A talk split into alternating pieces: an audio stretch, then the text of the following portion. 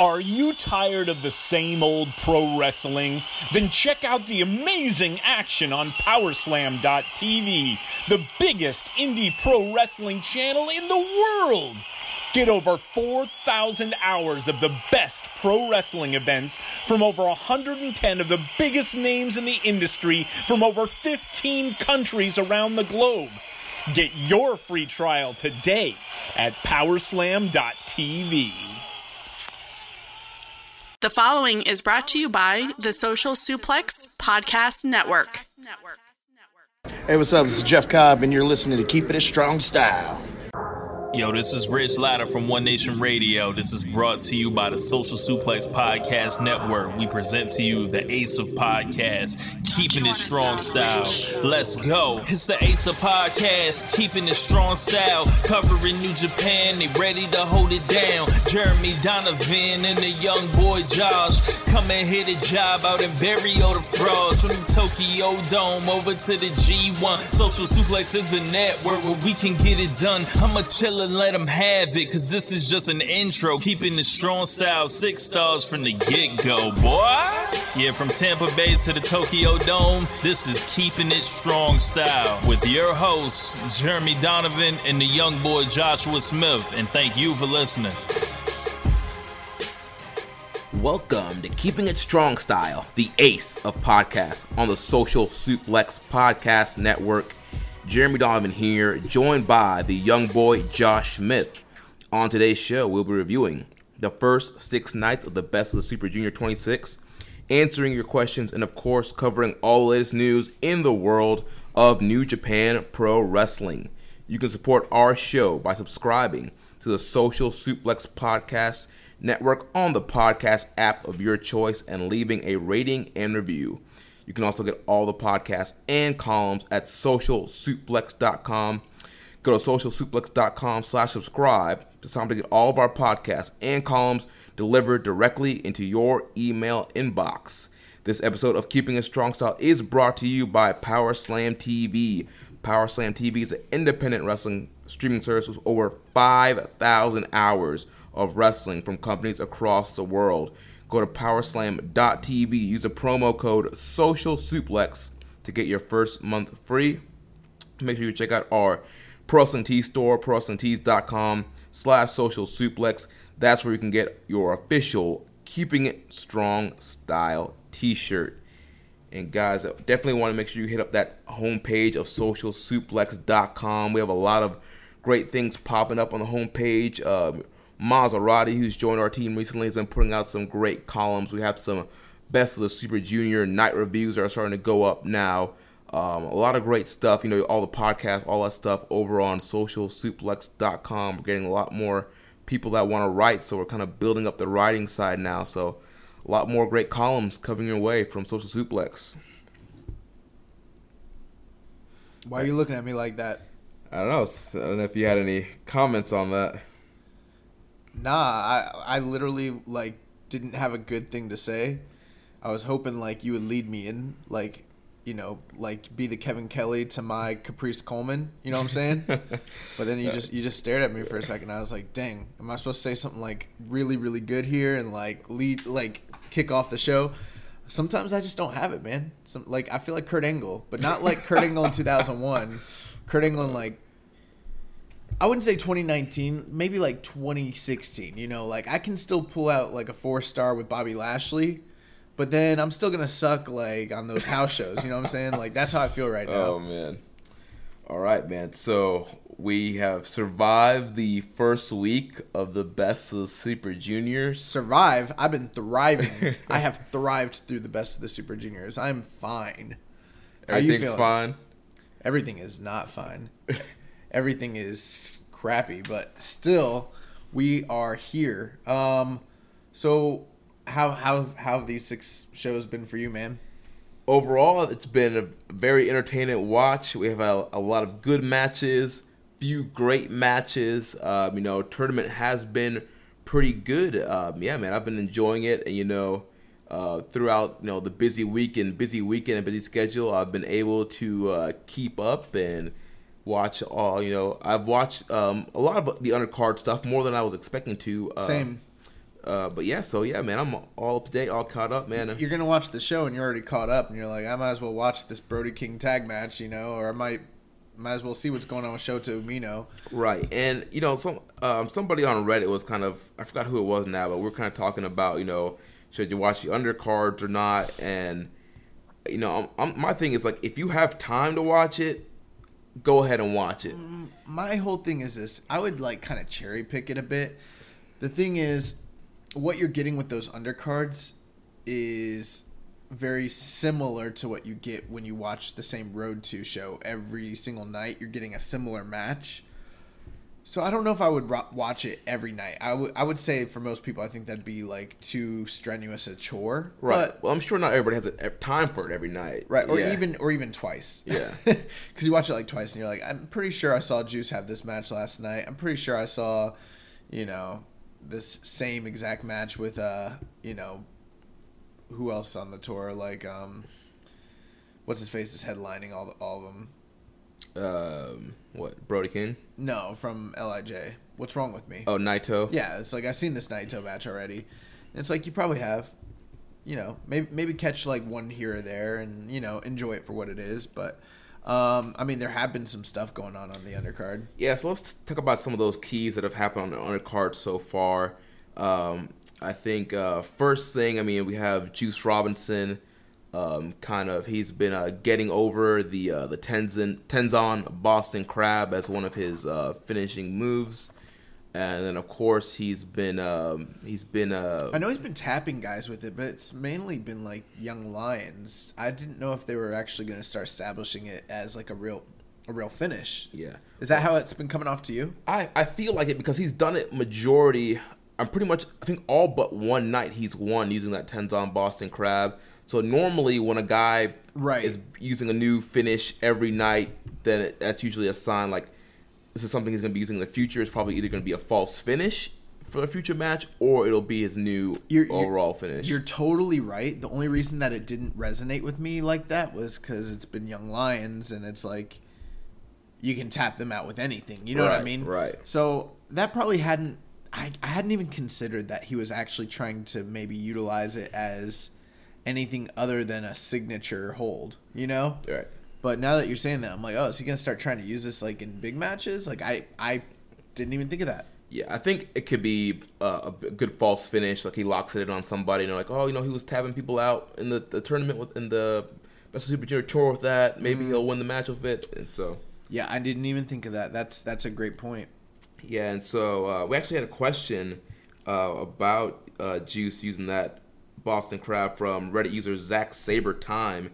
He says, let's talk about the worst move of this tour. Let's talk about the Tenzan style Boston Crab that Juice does. I think it's the ugliest and weakest looking version of the Boston Crab I've ever seen. Huh. Hot take. Yeah. I don't know that I totally agree with that, to be honest with you. My here's how I've always felt about that version of the Boston Crab.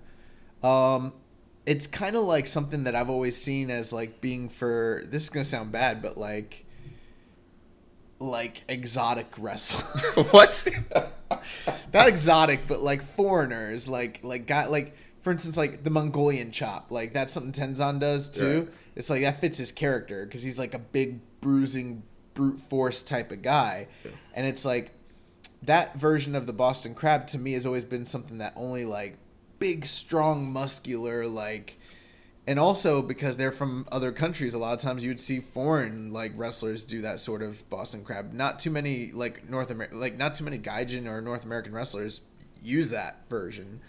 So to kind of see, like, Juice doing it, I know Juice was trained by Tenzan, that's probably why he's adopting it. Right. Uh, which makes sense, but to me, I, that's why I kind of don't like him using it, because I don't view him as being, like, a, a guy who can, like, get enough leverage because he's like I don't see him as being, you know, like for instance if Ishii did this it would make all the sense in the world to me, or if like Elgin was doing it, or even like maybe Hinare, I don't know, certain guys like that. Yeah, but for me I don't I don't know seeing I mean I, I Juice can do whatever he wants, but it just doesn't really fit in my mind. Yeah, you know, I, I actually kind of like that version of the Boston Crab, and I don't mind Juice using it. I, I think it's kind of cool that he's kind of paying homage to one of the guys that's trained him, and it's always good to, you know, get over another move that you can use uh, as a signature or a false finish. So, I mean, I really don't have any problem with Juice using it, and I don't have a problem with the move in general. I think it's a different uh, variation of the crab. I think it looks kind of cool. Growing up, I remember being super pissed when uh, Lance Storm started beating everybody with, like, a single leg crab. And I was like, he doesn't even have both legs. I don't understand. Like, in in my child mind, like, one leg is not as strong as two legs. Right, yeah. Like, I didn't consider the fact that you could probably, like, torque the one leg and get way more, like, leverage. I was just like, he's doing a crappier version of a really good move, and he's winning. This makes no sense. Oh, man. But, yeah, I the only thing with Tenzan's Boston Crab is, like, I don't think it's more effective than a regular Boston Crab. Right. Unless, like, you got a really high angle on it, maybe, and then yeah. kind of push down. I don't know. Yeah. But, yeah, I, I don't know. Yeah. Well, also stuff going on with Juice. Um, they've been playing the Time's Up video either before the match, after the match, or, you know, during, like, right before the bell rings. I gotta say, I'm getting sick and tired of seeing this video. So am I. And you, this is one criticism on New Japan with their vignettes. I love the fact they do vignettes for new guys. I do too. The problem is they normally use the same vignette and they play it over and over and over and over again.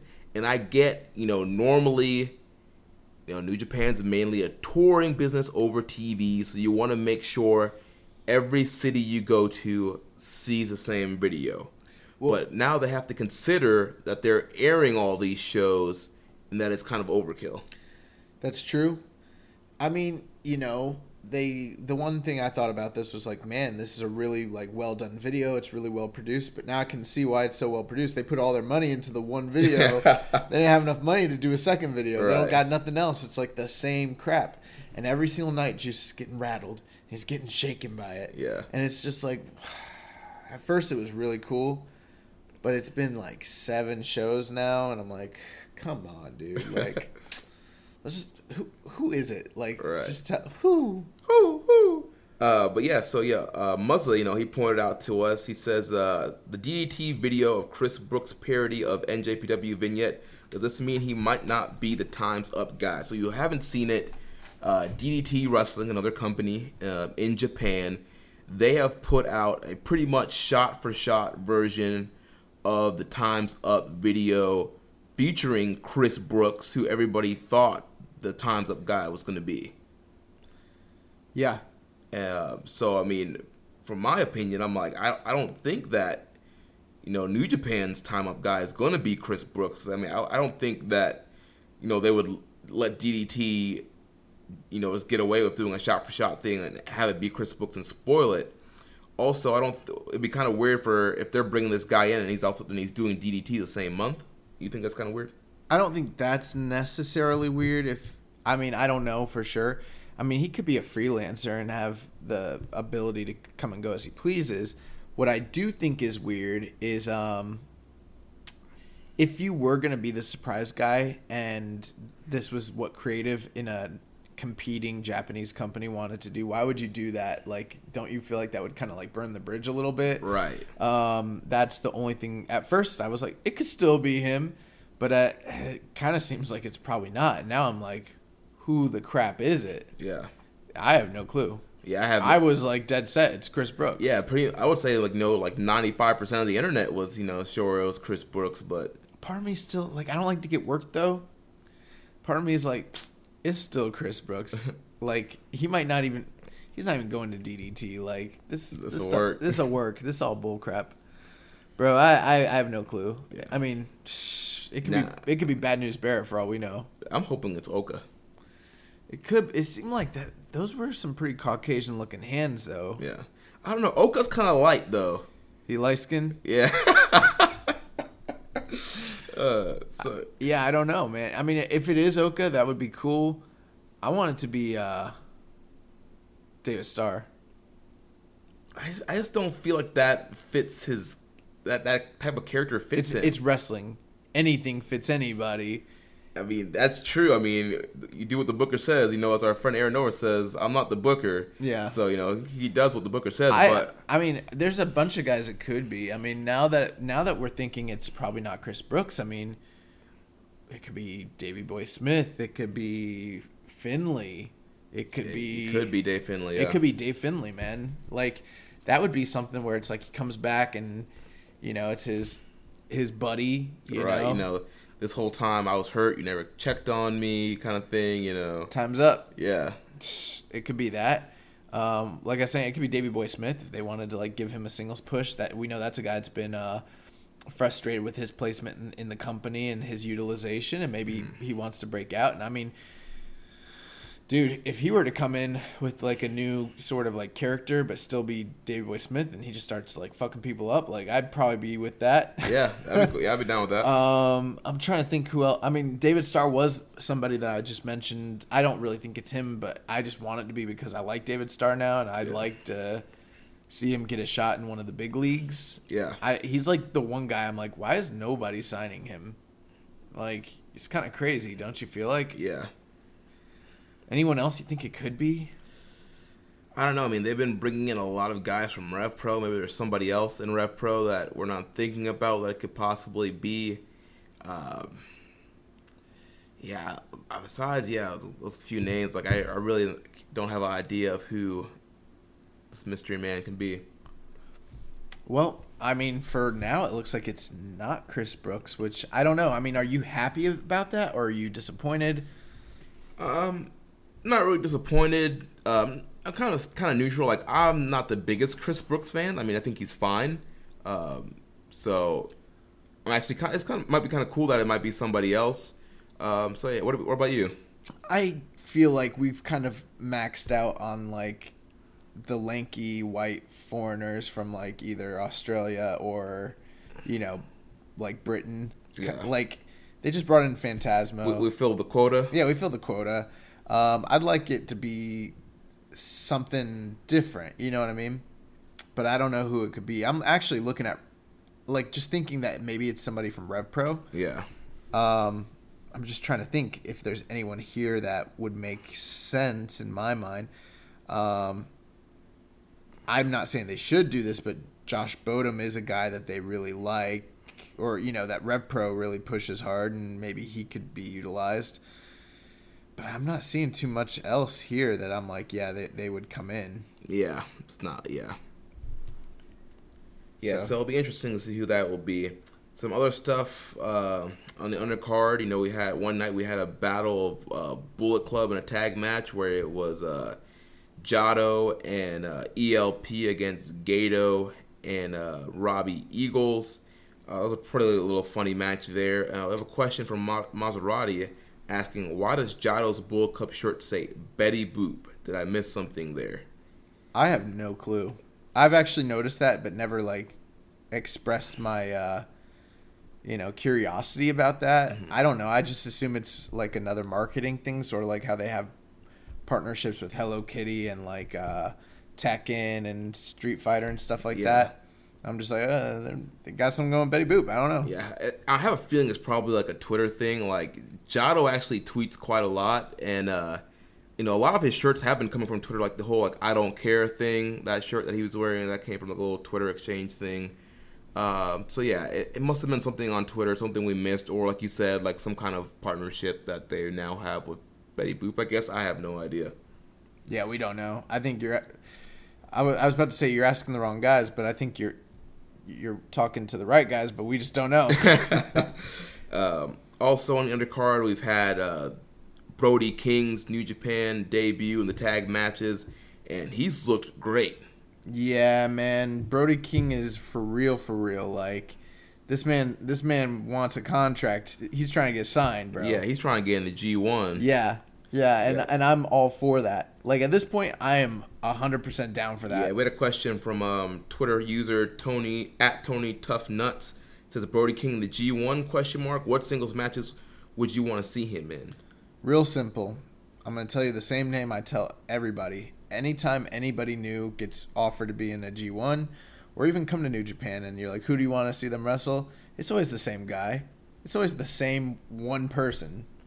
Ishii. Mm, dude, Brody King and Ishii. Oh, my gosh. That how, how about Brody King is a giant in New Japan? Yeah. Like, he's a normal-sized guy in America, but in New Japan... He's towering over. Bro, over. He's a fucking monster. And dude, he's getting over with the crowd big time. Yeah, he is. They, they like him. Yeah, yeah, because he's got a good look. But, bro, he can really work. Like, yeah. he's doing some really he's impressive stuff. He's got a good stuff. look. He's huge. He's doing stuff that, you know, guys his size shouldn't be doing.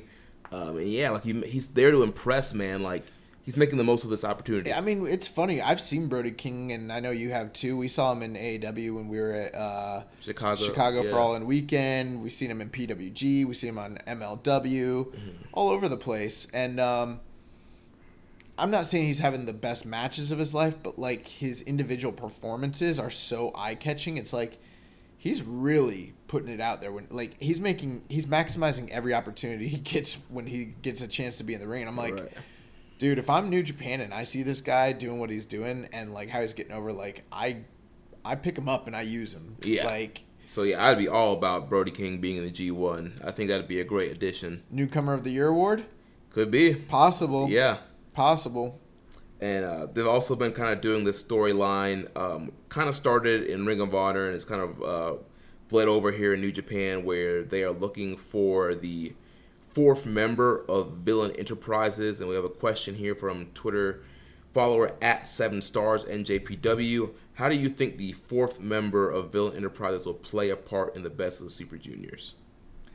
I really don't think it will. I would be surprised if it played into the storyline of the Best of the Super Juniors, but um, you never know. I mean, is that something that you'd considered?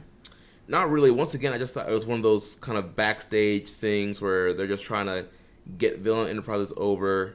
They're going with the whole thing. Like, they're scouting talent. Like, I don't think it's really going to play out in the tournament. Maybe I think they're just kind of trying to continue to keep that storyline going.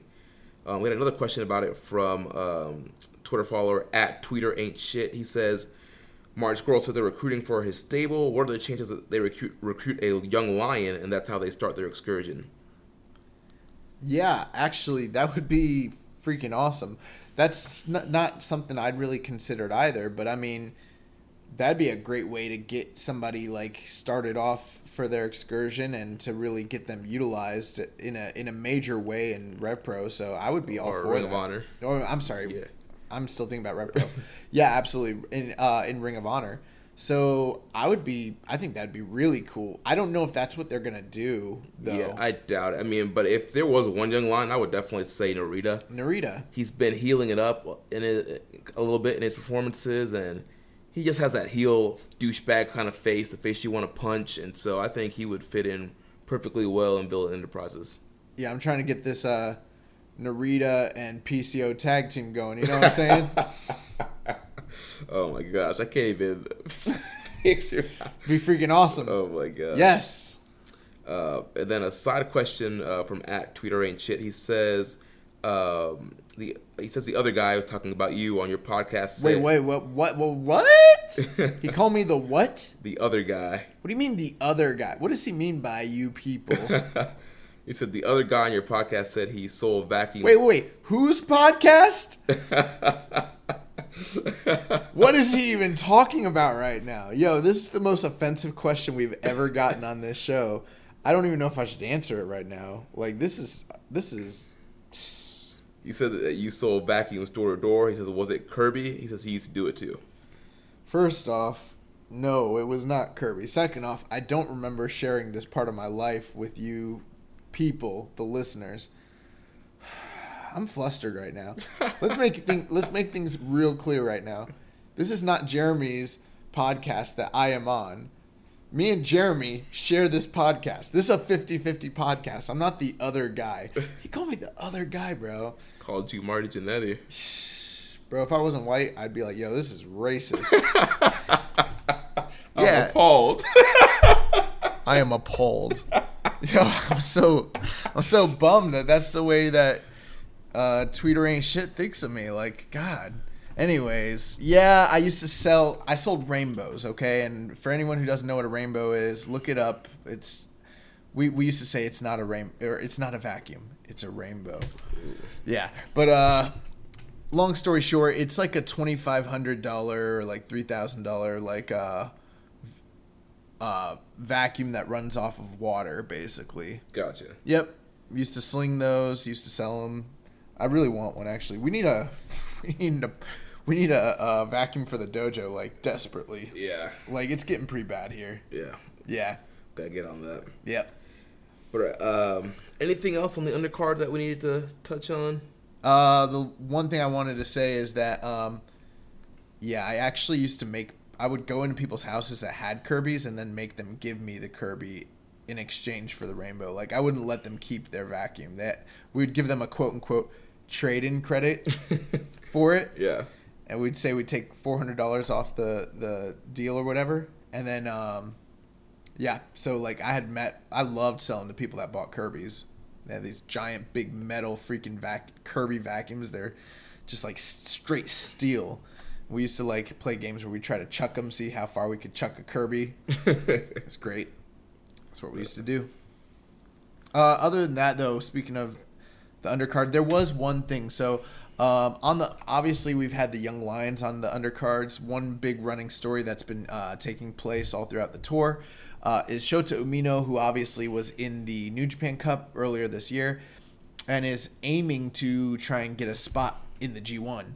And he said at this point he feels like he's being passed up because Ren Narita has been put into a block tournament, which is something he's been unable to do. So at this point, the only way he can kind of catch up and be on Narita's level, he has to get in the G one. But in order to do that, he's got to pin a heavyweight first. So all throughout the tour, during all these multiple tag matches, he's trying to uh, to freaking pin a heavyweight, which I don't think is going to happen. Yeah.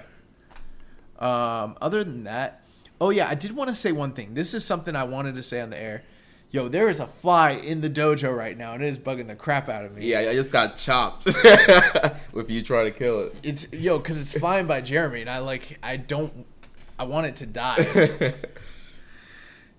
I should have gone like, whoosh. What is? Wait, what's Tenzan do? Oh yeah, shh. I should Mongolian chopped. Yeah, I should have freaking Mongolian chopped you. Um, Caprice Coleman. Let's talk about that. Yeah. So I've been on the record saying that I am not really a commentary guy. Like, commentators are kind of just commentators to me. And, like, really, really good ones are fine. And ones that are kind of, like, less than, I, I don't notice them. But when someone's bad, and I mean really, really, really, really bad, then I'll have a problem with it, right? Right. I have gone on record many times saying that I freaking hate Caprice Coleman. Like, every time I hear him in Ring of Honor, I think he's literally the worst commentator I've ever heard in my entire life. And then on night one of this tour, I was like, God, he's so bad. And then night two, I was like, he's getting a little better. And then night three, I was like, what is happening right now? Caprice Coleman sounds fine. And now we're at night six, and I'm like, are Caprice Coleman and Kevin Kelly the best commentary team in the sport right now? Oh, my gosh. I don't know what's happening. Dude. He's getting better. Yeah, he's getting... Yeah. He's, get, he's gotten better over six shows. It's freaking nuts. I don't yeah, understand yeah, it. Yeah, I thought he's been doing pretty good. You know, um, I didn't think he was all that great in Ring of Honor. Oh, he's uh, bad. Uh, he was bad. But he's gotten so much better. Um, and, yeah, he's really just excelling here in this role. And it's funny, um, Floyd from uh, All Things Elite, we were actually kind of talking about this last week because he hit me up. He's like... He's like, um, oh, criticism. He's like, do you think Caprice talks too much? And I think, yeah. I yeah, think, yeah, he's I, too busy. Yeah, I think it'd be better if just somebody just paused a little bit. Um, he's like, and Floyd's like, yeah, I just feel like he's no one to stop talking. And I'm like, yeah, I feel like he makes a good point, but then he just keeps talking. And sometimes he repeats the point or he says something that doesn't make sense, which distracts you from the good point he made. So I think if he just, you know, made his point, kind of sit back a little bit, let Kevin Kelly kind of jump in, and then hold off and then come and come back in, that'd be great. But other than that, I think he's been doing a fantastic job. All I know is he, used to, he usually he says a lot of really, really stupid shit. That's all I can say. Usually stuff he says is god-awful and stupid, and now it's not. Like, he's fine. And it's like he might get nominated for Most Improved in in the new in the twenty nineteen Keeping His Strong Style Awards. Like, my God, this man has done a complete one eighty. Like, this is nuts. Yeah, and you know, working with the pro that Kevin Kelly is, I'm sure night after night he's been giving them tips, pointers, and you know, just... maybe that, maybe just covering like a really great wrestling product and not having to cover Ring of Honor. Like that might have something to do with it too. Yeah, but and just I think he's just super excited to be there. You can you can feel, bro, he's like getting on his game. Yeah, you can feel the excitement coming from him. The whole the whole show he's commentating. I know, and he's been his, his uh, calls on like, near falls have been great too. Yeah, I know I've I've said some disparaging things, but like in, in all honesty, Caprice Coleman is doing a really good job actually, and I'm kind of surprised. Like I am very surprised, but like yeah, he's getting he's gotten a lot better, and I'm like what? Like this is nuts. Yeah. So like yeah, Caprice Coleman is no longer my least favorite uh, commentator. Well, he he was never my least favorite. There's a lot. There's a lot of people that kind of fit that list for me, but yeah, definitely has improved. Let me just say this: I would have rather listened to Lanny Poffo. Aw, Chief, nah. Bro. At least Lanny Poffo was entertaining. At least he was entertaining. I, bro, I couldn't stand Caprice. Now all of a sudden, Caprice has gotten good. So yeah. All right. So anything else before we jump into reviewing the other tournament? No, let's talk about this tournament. All right, so how we're going to break this thing down, we'll start with the A block. We'll start um, at the top of the leaderboard and work our way down to the bottom, talk about each wrestler, their performance overall, and some of the matches that we enjoyed. Um, and so we'll do that. We'll do the A block, then we'll do B block, and that's how we're going to break this thing down. So we'll start at the A block. Um, on top of the leaderboard, we have the Bone Soldier, Taiji Ishimori, thirty wins. Zero losses, six points in the tournament. Uh, what have been your thoughts about the Bone Soldier so far? So Ishimori comes back into this tournament after uh, relinquishing his title at the uh, Madison Square Garden show just last month. He got a return date with uh, with Dragon Lee and was unable to defeat him on the Dontaku tour. So he came into this coming off of two big losses, not a lot of momentum. First round of the first, the first night of the A block, he gets a return date with Dragon Lee, and uh, they are in the headline of, of the A block. And Ishimori rebounds, get, picking up a big, big, big two points, defeating Dragon Lee, the current reigning I W G P Junior Champion. And then since then, he's just been on a roll. He went through Marty Scurll, he's gone through Teton, undefeated, three point or six points, three and zero. Uh, Ishimori's like at the top of this block right now. Yeah, you know, like we mentioned last week, we expected Ishimori to be one of the guys at the top of this block. Yes. Uh, you know, the night one uh, main event with Dragon Lee, I thought it was a great match. Um, I rated that one at four stars. It wasn't as good as the wrestling Dontaku match, but it was still um, a great matchup. Uh, I was I was kind of disappointed in it, to be honest with you. Yeah, well, I think they had a lot of things working against them. Um, you know, it's being a rematch so soon. They were slotted after the hottest match on the card. Yeah. Um, so a lot of things kind of going against it. Uh, I also have a uh, suspicion that both Ishimori as well as Dragon Lee might be somewhat banged up. Yeah, I've been hearing reports that Ishimori is banged up, and I didn't even need reports to tell that. Like, yeah. The, night three, the Marty Scurll match. Whew. Wow, like, Ishimori was botching all over the place. He did it. He was, like, moving, like, half the speed that he normally moves, and he just wasn't a lot, a lot of rest holds, a lot of weird communication, miscommunication, where it's like the guys didn't seem to know where they were, what they were doing. The crowd was not into it. It was dead, dead, dead. And it was so long, bro. Yeah. That was a freaking long match. I thought they were going to Broadway. Yeah.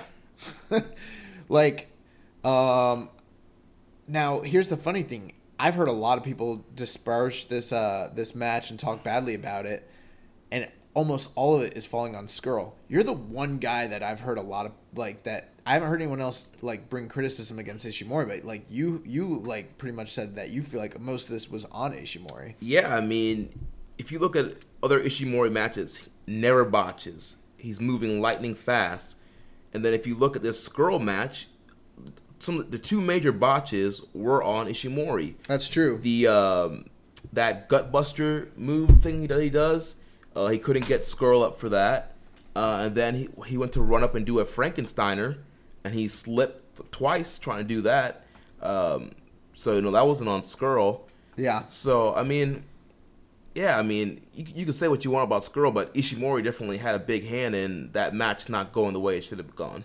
Absolutely. Um, so so from a kayfabe perspective, he's sitting at the top of the of the uh, the block, you know, undefeated. He's picked up a win over Dragon Lee, the champion, which, you know, in theory would hypothetically put him in line for a title shot again down the line. Yeah. Um, but in terms of match delivery and performance, I would say that Ishimori is n- not delivering what we know he's capable of. Right. Now, with that being said, last year, Ishimori was not turning out classic after classic. You know, mm-hmm. he had a really good match against uh, Will Ospreay the first night, and then he kind of had good performances throughout the rest of the tournament, but I wouldn't call his matches great until, like, towards the very, very end, like the one with Hiromu and all that. I mean, he was a guy who kind of, like, kind of coasted, had a formula, did his match, right.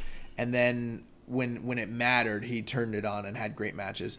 The difference here is, like, he's having okay matches, but he's not having great performances at the same time. Right. The the Dragon Lee match was the best of the three matches that he's had uh, thus far. And I wasn't as high on it as you were. I thought it was a little bit. I was like three and three quarters. So I didn't even think it was a four star match. Gotcha. Um, not to say it was bad. You know, it wasn't bad. I mean, that's still not a bad match. But I didn't. I wouldn't call it a great match. I mean, they've the match they had at Dantaku was that way, was that way, was incredible. Yeah. yeah, it was way better than that. Yeah.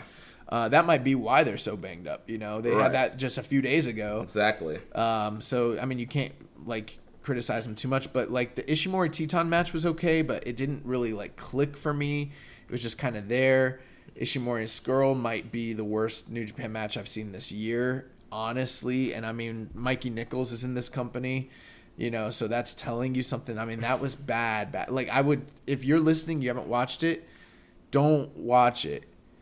Don't even watch it for, like, the curiosity factor of, like, oh, they're saying it's so bad. Maybe no, it's not like that kind of bad where it's like, oh, I gotta see this. It's a train wreck. It's just not good.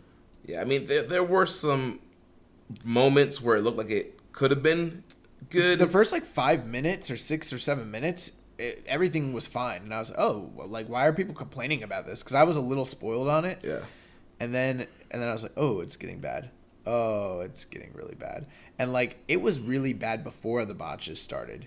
Like, it was already bad. So, yeah, that's kind of it. But, you know, um, people have bad matches from time to time. It it, it was disappointing, though, but with the whole yeah, fact that it's Ishimori and Scurll. That was probably one of the most disappointing matches for me. That was one I had circled. Me too. Um, I, I thought that would have been a really great match. I thought there was a lot of story to play on with uh, Scurll being the former Bullet Club Junior, they didn't play into it, and Ishimori being the new Bullet Club Junior. There was none of that. Like, it was just a match, and then there was botches, and it was just it didn't click. And so, yeah, that was a big disappointment for me.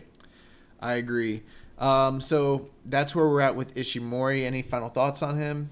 No, that's about it. Uh, so we're gonna move on to my dog, Takagi Shingo, the Dragon. Also three and zero, six points. Shingo's my dog, too. I mean, you're going a little ham right nah, now. Nah, man. I love me Shingo, man. This dude. Yeah, bro. I love Shingo, too. No, nah, but I I, I love Shingo. This is getting ridiculous. Oh, man, dude. So so so now this podcast belongs to you, and and your love for Shingo. That's yours, too. Like, yes. God. Like, oh, man. I'm about to quit the show. But, um, yeah, man. Shingo has been spectacular in this tournament, man. Just freaking awesome. Like, awesome, awesome. Um, let's talk about it. Shingo versus Sho, night one.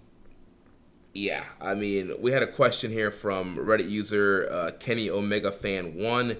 He says, what is the best match so far the tournament?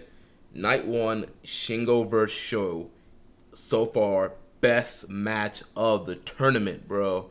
That's a Junior match of the year contender. It's a strong style fight of the year contender. I agree. Oh my gosh, these guys were killing each other. I agree. Um, yeah, I didn't expect. I, I I was expecting to like this match, and I was anticipating it, but I I felt like maybe I was missing the boat where I wasn't anticipating it quite as much as, like, I know Jeremy was more excited for it than I was. Other people that our writers and commentators and fans on Twitter and stuff, they all seem to be more hyped for this match than I was. And I was like, it's going to be good, but uh, like I just didn't see Sho at Shingo's level. Mm-hmm. then the match happened, and then something strange started happening to me, man. I, I don't know what it was, but I just got emotional about this match. Like, I was plugged in and invested, and they really blew me away. This felt like I was watching a G one match during the Best of the Super yeah. Juniors. Mm-hmm. Totally different feel than uh, any match that I've seen in the past few years from, from a Best of the Super Juniors. This really blew me away. Um, there was a point where they they had already started to have a great match, and it got to a point where Shingo started hitting Sho with pumping bombers, and then what's his uh not his finisher but his uh the Noshigami? Yeah, I never know what to call it. He hits him with the Ganoshigami, and then he hit him with the pumping bomber. And I was like, he's going to put him – that's it. It's over, you know. Uh, normally that's not like his finish, but he'd already pump and bomber this guy a bunch of times, and already mm-hmm. kick, he had already kicked out of all of, uh, you know, Sho's finisher. So I was pretty much set like, oh, this is where the match ends. Mm-hmm. And then Sho kicked out. And then Sho kept kicking out, kept kicking out. And then he came back, and then he started working the arm, and then they started going in.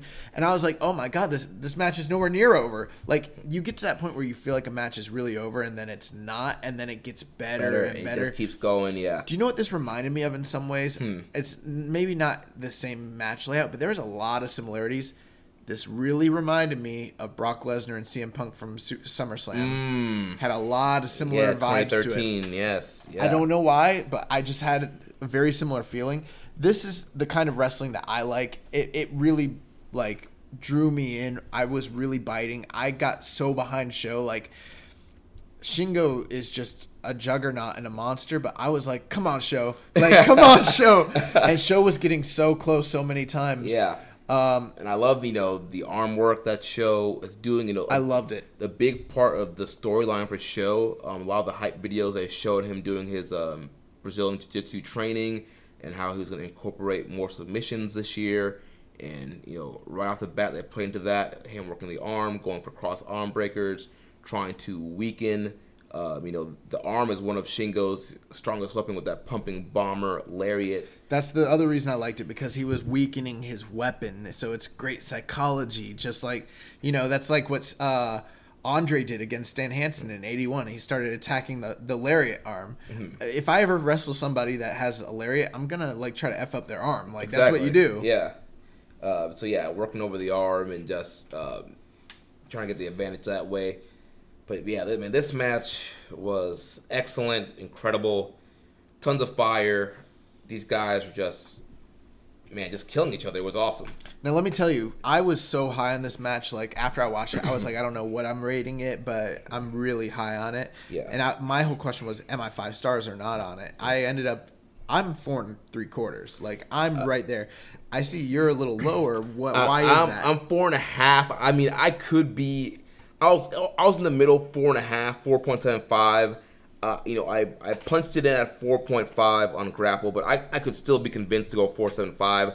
Trying to be a little bit conservative with the star ratings. Um, but I mean, this this match was incredible. I mean, I could go four seven five on it. I think I kind of chickened out and went four and a half. I'll tell you what, there's no other junior match this year that touches it in my book. Yeah, that's the one thing. That's the one thing I've I've been thinking about when I watch it. Is like I can't think of another junior match in New Japan mm. that holds a candle to it, unless maybe like that three way, but it was eight minutes long. You know what I mean? You didn't like Dragon Lee Ishimori from Dontaku? Not as much as this. Mm. Not as much as this. Like not not not as much. Yeah, this this blew me away, um, and and that was a great match too. But yeah, this was spectacular. Um, so obviously Shingo ends up picking up the win here. Um, we're going to move on, but, you know, he grabs Sho at the end, grabs him by his bangs, yeah. and says something to his face. And I don't know if he was...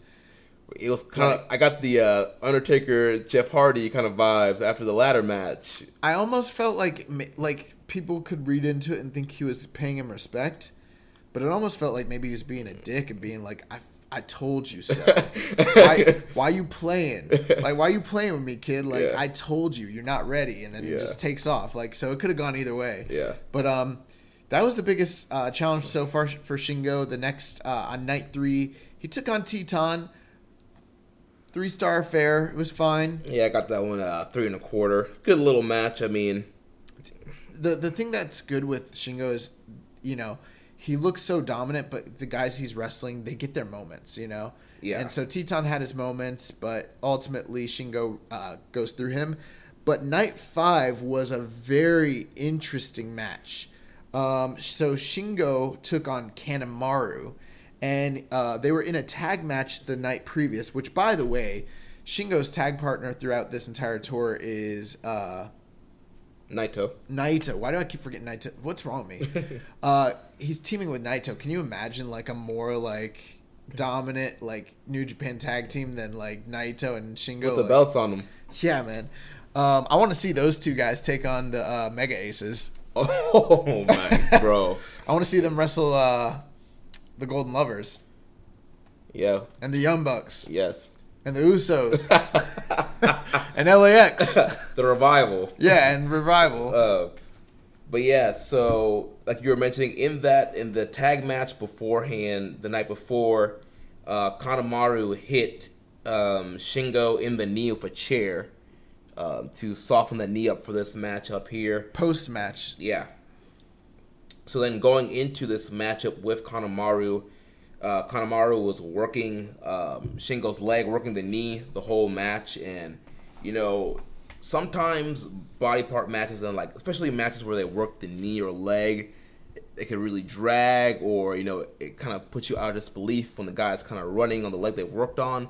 But I thought they did a great job in this match isolating the legs. Uh, Shingo did a great job selling the leg and just made you actually get behind Shingo. You know, Shingo's usually a juggernaut, destroying everybody, but you actually saw, you know, a crack in the shield, some weakness in Shingo, and you actually got some simpy on him. Some simpy. Here's the thing about Kanemaru. Um, we asked the question last week, well, who could realistically get a win over Shingo? And there weren't too many guys, but you know what? Kanemaru is one of those guys mm-hmm. who can realistically beat almost anybody in the tournament, because we've seen him do it year after year. He's a guy that upsets people. He'll hit you with that Satori surprise, Satori special, and he'll pick up a one, two, three over you. You might be a champion. You might be undefeated. And he's not going to win the tournament. He's going to just take two points from you and, right. and embarrass you and mm-hmm. move on. And that's kind of Kanemaru's role. And, like, with people questioning, is Shingo going to lose? And with him coming in with a quote-unquote injury and him going up against one guy who believably could pick up the win and it be fine – it did cause a lot of doubt about the outcome of the match. So when – and Shingo's selling here was incredible. Yeah. Kanemaru's healing it up was awesome. And this was way better than expected. Yeah. You also had um, Taichi, who was on commentary. Yeah. And he was trying to get involved also. Yeah. The Young Lions had to come in and restrain him, which yeah, was freaking awesome. That was cool. Um, you also had a great spot where um, Red Shoes is down and Shingo, he, he gets the uh, bottle of whiskey. And does well, well, before that, Kanemaru had a chair, and somehow Shingo ended up with it. So he goes to spray the Satori special. Oh, wait, he did, but he'd already... No, so he blocks He blocks Kanemaru's Satori. That's right. And then he gets the bottle and spits the whiskey in uh, Kanemaru's face. Yeah, so that was... I, I saw that happening. I thought it was really, uh, really, really uh, creative. Uh, bottom line, Shingo's having, you know, a really good tournament so far, undefeated. Best match of the tournament, another really great match with Kanemaru, who they've worked together quite a bit, uh, you know, throughout the years, so that makes a lot of sense. And yeah, especially yeah during their the tag feud, they've kind of worked together a lot too. So yeah, um, we had a question from Reddit user Mookie fifteen fifteen. He says, "Who, if anyone, is giving Shingo his first loss?" I don't know. Like, I'm starting – okay, so while we're on the subject, you know, I've said many times I didn't think Shingo's going undefeated. The only thing that makes me feel like maybe he won't go undefeated is how many times they – on the commentary, they're like, is he going to go undefeated? And I'm yeah. like, yo, y'all y'all are, like, kind of telegraphing it a little too much. Yeah. That makes me feel like he might not actually go undefeated. But with him – we talked about it last week. It's kind of cheating, but – Ishimori is his final challenge on the last night. They're both at the top of the cards right now. If Shingo were to go into the final night, seven and oh, and Ishimori goes in there with, you know, six and one, if he were to beat him, then they would tie, and then Ishimori would go on and get the tiebreaker. So there could still be a scenario where there's quite a bit of drama between those two individuals on the right. final night, and Takagi could, hypothetically, if he beats Ishimori, go undefeated. I'm starting to think that that is, that is what's going to happen. I think that's what's happening, man. Yeah, uh, I'm all in it. I'm all for it. Uh, we had a question. Also, Mookie also asked, he says, has anyone ever run undefeated through an entire Best of Super Junior? Yes, they have. So I was not, uh, I think in, on past episodes we had similar questions, and I said I didn't think anybody had. Turns out it has occurred twice in the past. So in two thousand one, it was first accomplished by uh, Jushin Thunder Liger. He did it in a six-block tournament, though, so a lot less matches. He only had to beat five guys and then a final, so that's six matches total. Mm-hmm. And then in twenty thirteen, uh, Prince Devitt, also known now as Finn Balor, also accomplished this feat. He did it in an eight-man block tournament, so that means he had seven victories, went into the finals, won the final, perfect eight and oh overall for the entire thing. So if Shingo were to do it, he would actually be the third person to ever do it in this tournament. But not only would he be the third person, but he would have defeated, what, ten guys total? Right. He would have done it in the biggest block. Ever. Yeah. Yeah. So. So, yeah, I'm looking forward to seeing more Shingo in action this week. Uh, up next, we have the current I W G P Junior Heavyweight Champion, Dragon Lee. He has two wins, one loss. He's at four points. Yeah, so... Um, We've been a little – we talked about Ishimori and Dragon Lee already. Uh, on night three, Dragon Lee was coming in with zero points, taking on uh, Sho, who also had zero points. And we already had seen these two guys have a match last year that was kind of like Sho's breakout match yeah. of his career. Yeah. And um, this match was just incredible. Yeah, I really enjoyed this match. I have this one at four and a quarter. I agree. Uh, I thought it was a, the perfect blend of styles. You had Dragon Lee's, you know, kind of high-flying lucha style, mixed with Sho's kind of striking, grappling, submission-based style. And I just thought they gelled perfectly. A lot of drama um, into the matchup. And um, Dragon Lee ends up getting the win, getting the two points, and another near victory for uh, Sho. Yes, and we're going to talk about Sho here in just a minute. But, yeah, Dragon Lee, um, two nights in a row, very, very good matches. Night five, we wound up with uh, Dragon Lee defeating Jonathan Gresham, the Octopus, in what was, again, another good match. Now, it's uh, we'll talk about that here in a second, but I do think it's interesting that Dragon Lee is still consistently having good matches, mm-hmm. but he doesn't seem to be performing to the kind of level that I'm used to out of him, especially in a Best of the Super Juniors, and I do think I think he's banged up, man. Yeah, dude, that Ishimori match at Dontaku was a banger. They were doing some crazy stuff in that they match. Did, they did some crazy junk, but yeah, like, and he's been touring with New Japan for quite a while now. Right, yeah, he's been taking a break from uh, C M L L to, you know, fulfill his role as the junior champion. It's got to be a grind. Yeah. But I mean, like, yeah, he's having really good matches still, but he just doesn't seem to be moving or have the kind of snap that I'm used to seeing from Dragon Lee. And we're still early in this tournament, and we've got a a way more strenuous week coming up than last than this past week. Yeah. So I'm I'm a little worried about Dragon Lee, honestly. But overall, he's having a great tournament. What did you think about Lee and Gresham? I enjoyed it. Uh, I had that one at three point seven five. Um, it was a little bit shorter than I expected it to be. It went about ten minutes. Um, but it was a very good match. Uh, you know, I think it was a great showcase for Gresham and just kind of showing his uh, all the, his kind of submission-based wrestling and Um, using his submission-based style to kind of counter and ground Dragon Lee. I really dug that match. Like, I was surprised. I mean, I they're both guys I like, mm-hmm. and I thought it could be a good match, but I was surprised at how much I ended up liking that match. Um, I like that Dragon Lee had to kind of, like, turn it into a fight to right, yeah. overcome Gresham. So, mm-hmm. But Dragon Lee found a way, and so he's two and one at this point. Um, still doing very good in the tournament, but he needs somebody to get a win over Ishimori in order for him to, you know, have potential uh, going on. So uh, let's talk about the next man in this tournament, Marty, the villain Scurll, two and one. Um, we started out night one with what I would say was his best match of the tournament, Scurll versus Jonathan Gresham. Mm-hmm. Match I was really looking forward to. I don't think it lived up to some of the hype that people had expected, but um, it was better than like, for instance, like, I know Rich was like, ah, I'll skip this match. It was, it was pretty, it was a good yeah, match. It was a pretty good match. I got that one at three and a half stars. Um, and again, you know, it was one of those matches, it was like either like second or third, right? And so it didn't get a lot of time. Night one was a was a really, really great night of matches. Like, yeah. we had this match, the Sho and uh, Shingo match, and then also Dragon Lee versus uh, Ishimori in the main event. I mean, those were three. And then the undercard, the other two undercard matches. Night one was just great all around. Yeah, night, night one was a great way to kick off the whole tournament. But um, Scurll and Gresham had a really good match. Scurll ends up picking up the win there. Um, he's doing that. What's his new move called? The uh, Black Plague. I don't like that move. You keep saying that, but I don't. I don't see anything wrong with it, man. Let's, it looks like shit. It's just uh. No, but, it looks like shit. It looks uh, terrible. I thought your problem was it looks dangerous. No, it doesn't. No, it's not that it's dangerous. It just doesn't look like he's doing anything that's gonna be good. He's just kind of like tossing them. It's like a toss. Well, it's like an elevated uh, a butterfly suplex in a way. Nah, because that's beautiful. Well, that's not. It's not. He's not doing over the head, but he's he hooks a double underhooks and then he kind of spins them out. He like swings and just like kind of tosses them, and it's up to that guy to like turn over and take the back bump. Mm-hmm. It's not a. I I liked what he was doing last year with the uh, the reverse suplex. Yeah, this looks. To to be honest, I think it looks really sloppy. Like in in a world of really cool finishing moves, like this to me.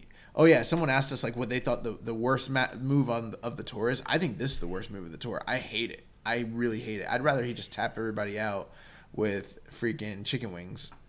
Yeah, I, I do prefer the chicken wing over the uh, Black Plague, but I don't hate it as much as you do. I think I it's, hate it. It's fine for a secondary finisher. I don't even think, like, you – I think, like, that's the reason he's not world champion right now. He's got a crappy finisher. uh Yeah, night five, he had a match with uh, Tiger Mask, which was a fine little match, little three-star affair. Uh, so I'm yeah. going to say this right now. Marty is the most disappointing wrestler in the entire block. Yeah. I I, I firmly agree with that, and that, that hurts me, you know, being a Marty Scurll fan, but...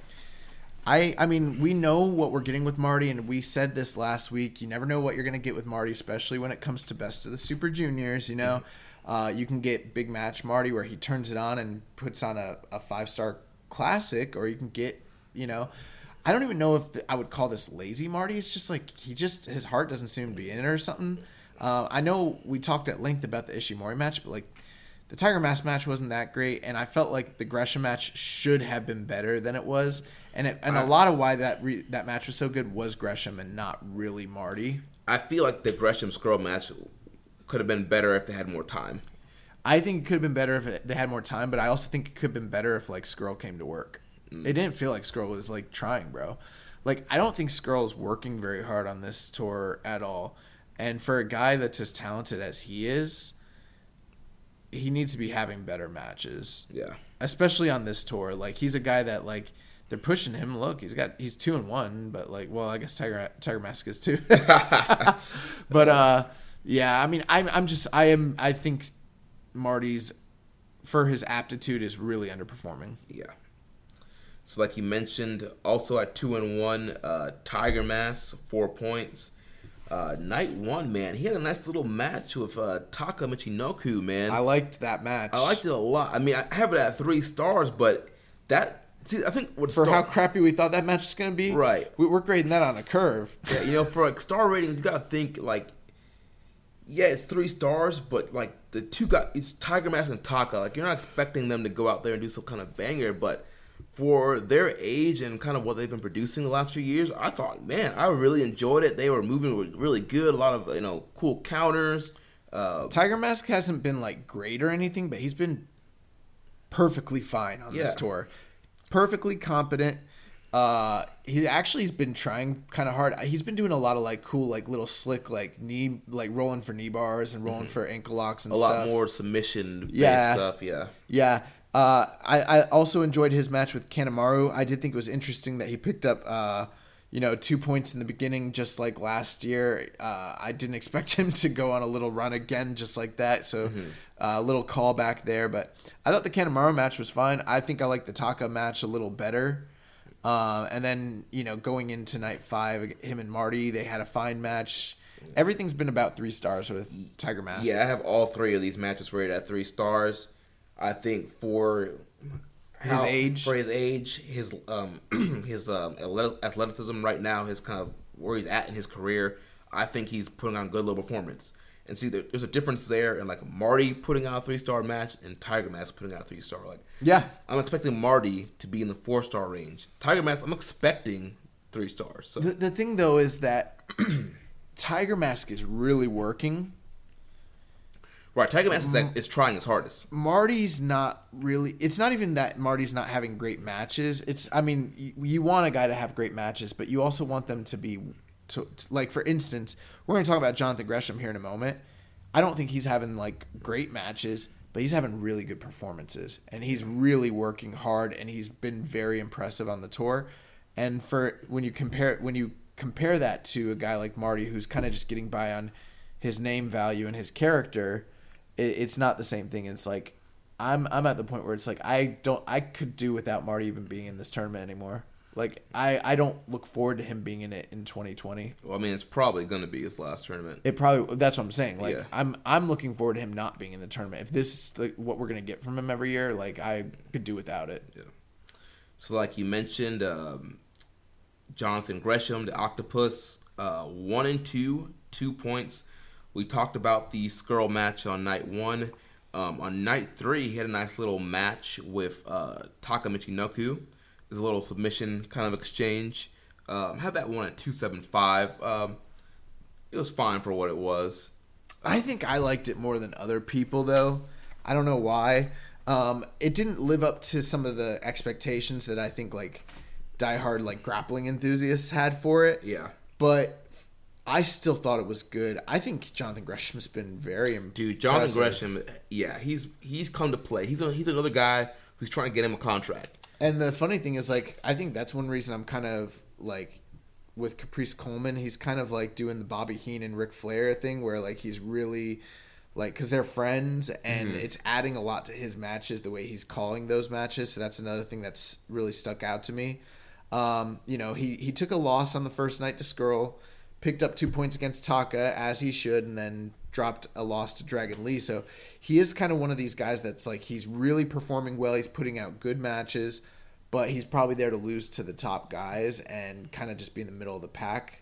But I do see big things in his future. He seems to be getting over with the crowd, too. Yeah, he does. Yeah, the crowds have been getting over. They've been cheering him a lot. And, yeah, man, he's just, he's a great he's a great wrestler. He's, uh, he's really good. You know, some people might have vendettas against him because of who he dates, but you know, he's been putting out you know great performances here.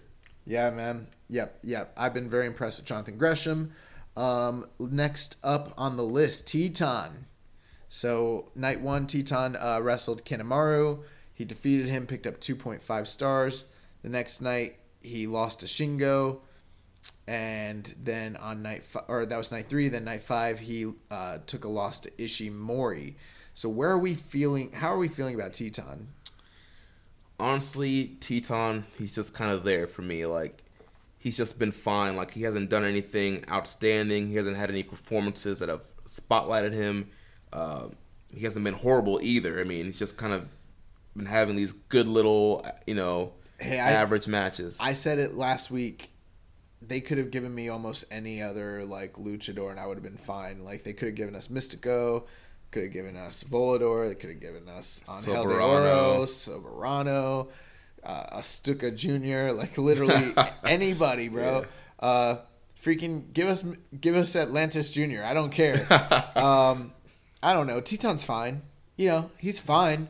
Uh, I mean, I, clearly he's there to eat pinfalls. Here's the weird thing is, like, you rated the Shingo and the Ishimori matches a little bit higher, but I think I liked the Kanemaru match as his best match. Mm. But I agree with your ratings, as weird as that sounds. Gotcha. I think sometimes like match ratings correlate more with like the amount of time guys get to work than anything else, and we mm. don't like pu- like acknowledge that. You know what I mean?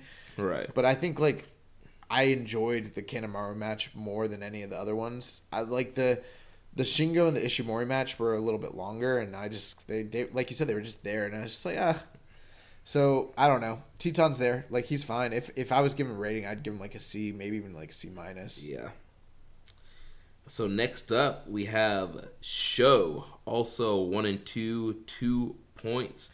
Um, we already kind of gushed about the Shingo Sho match from night one. And uh, the Dragon Lee Sho match. Yeah. Uh, we had a question here from Senor Sombrero three K on Reddit. He said, I think we can mostly agree that Sho versus Takagi has been one of the best matches of the tour so far, if not the best. The long build to the match and ultimately the execution of the match are perfect, in my opinion, and Sho the company have a bright future plan for Sho.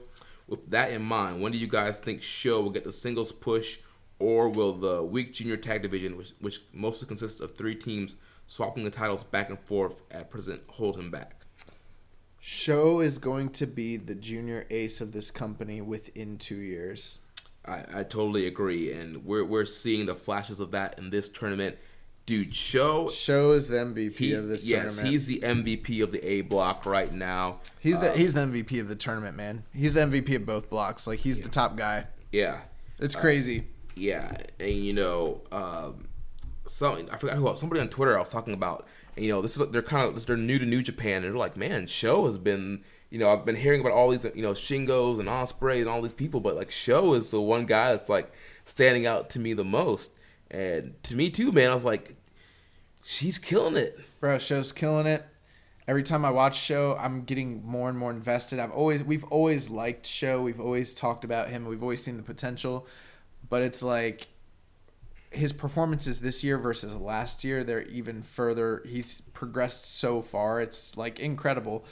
Um, even the Sho and Taka match, which you didn't rate too highly, I thought was pretty good. I think Sho, and that was the first time he picked up points in this match, or in this uh, tournament.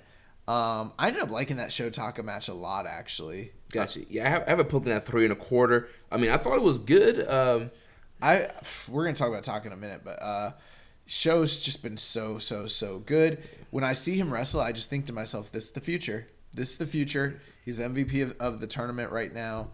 Um, he's he's incredible, man. Um. What do you think about the dark hair and the new music? Oh, yeah. So we didn't talk about that. So he debuted new music. He stole it straight from T J P. uh, I I like the new music. I've heard other people say they think it's corny or they don't like it. I, I say, screw you. It's awesome. You don't know. You have bad taste and you can't read good. Uh, no, I'm just playing. But in all honesty, I really like that music. Um, I mean... He he's wearing the same, you know, Owen Hart inspired gear that he wore last year. Yeah. Uh, he looks like the third member of Heavy Machinery. But um, yeah, I, I mean, it's interesting. He he dyed his hair black and Yo dyed his hair blonde, so it's like a, a role reversal. I think it's been fine either way. I mean, it, that doesn't really do too much for me, but I think the fact that he has his own music and has a different look in this tournament Uh, kind of speaks to them, like, kind of giving him a bit a bit more leeway and a, like a singles push in this tournament. I just, like, again, I can't say it enough. Like, I've been very, very, very impressed with Sho. He's he's the M V P right now. Yeah.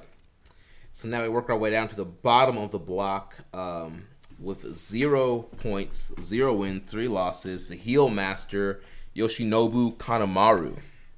So... we kind of talked about the Teton match, the Tiger Mask match, the Shingo match already. Any other thoughts on Kanemaru? Kanemaru's having a good tournament, man. He is. He's having a really good tournament. Both, we can just lump them together since we've talked about all these matches. Taka and uh, Kanemaru are two guys that I think our excitement levels when we discussed them last week were very low. Mm-hmm. I am very impressed with both of these guys. They are well overperforming what I thought that they would. Yes. Especially Taka Michinoku.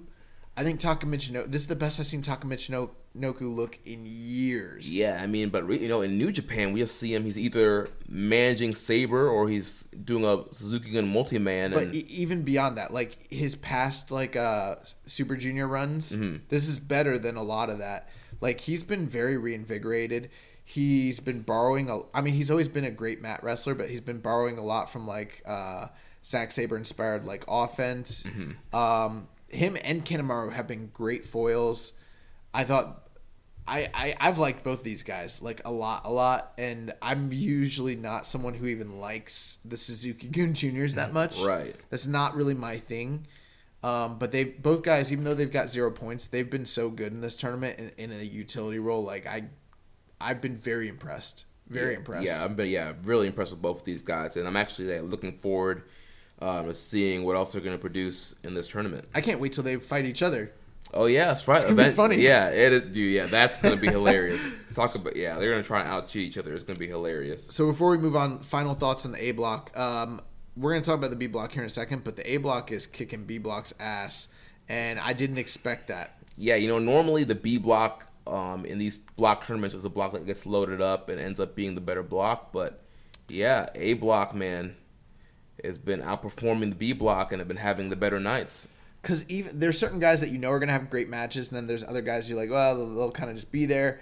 But, like, some of those guys that we kind of, like, maybe uh, – or maybe it was just me. I don't know. But maybe we didn't um, – we underestimated them, you know? Yeah. Because they're, they're performing really well. And, like, this is this tour has been really – especially the A-Block. The A-Block nights have been really good. Yeah. All right. So uh, let's move on to the B-Block now. So we're going to start at the top of the leaderboard.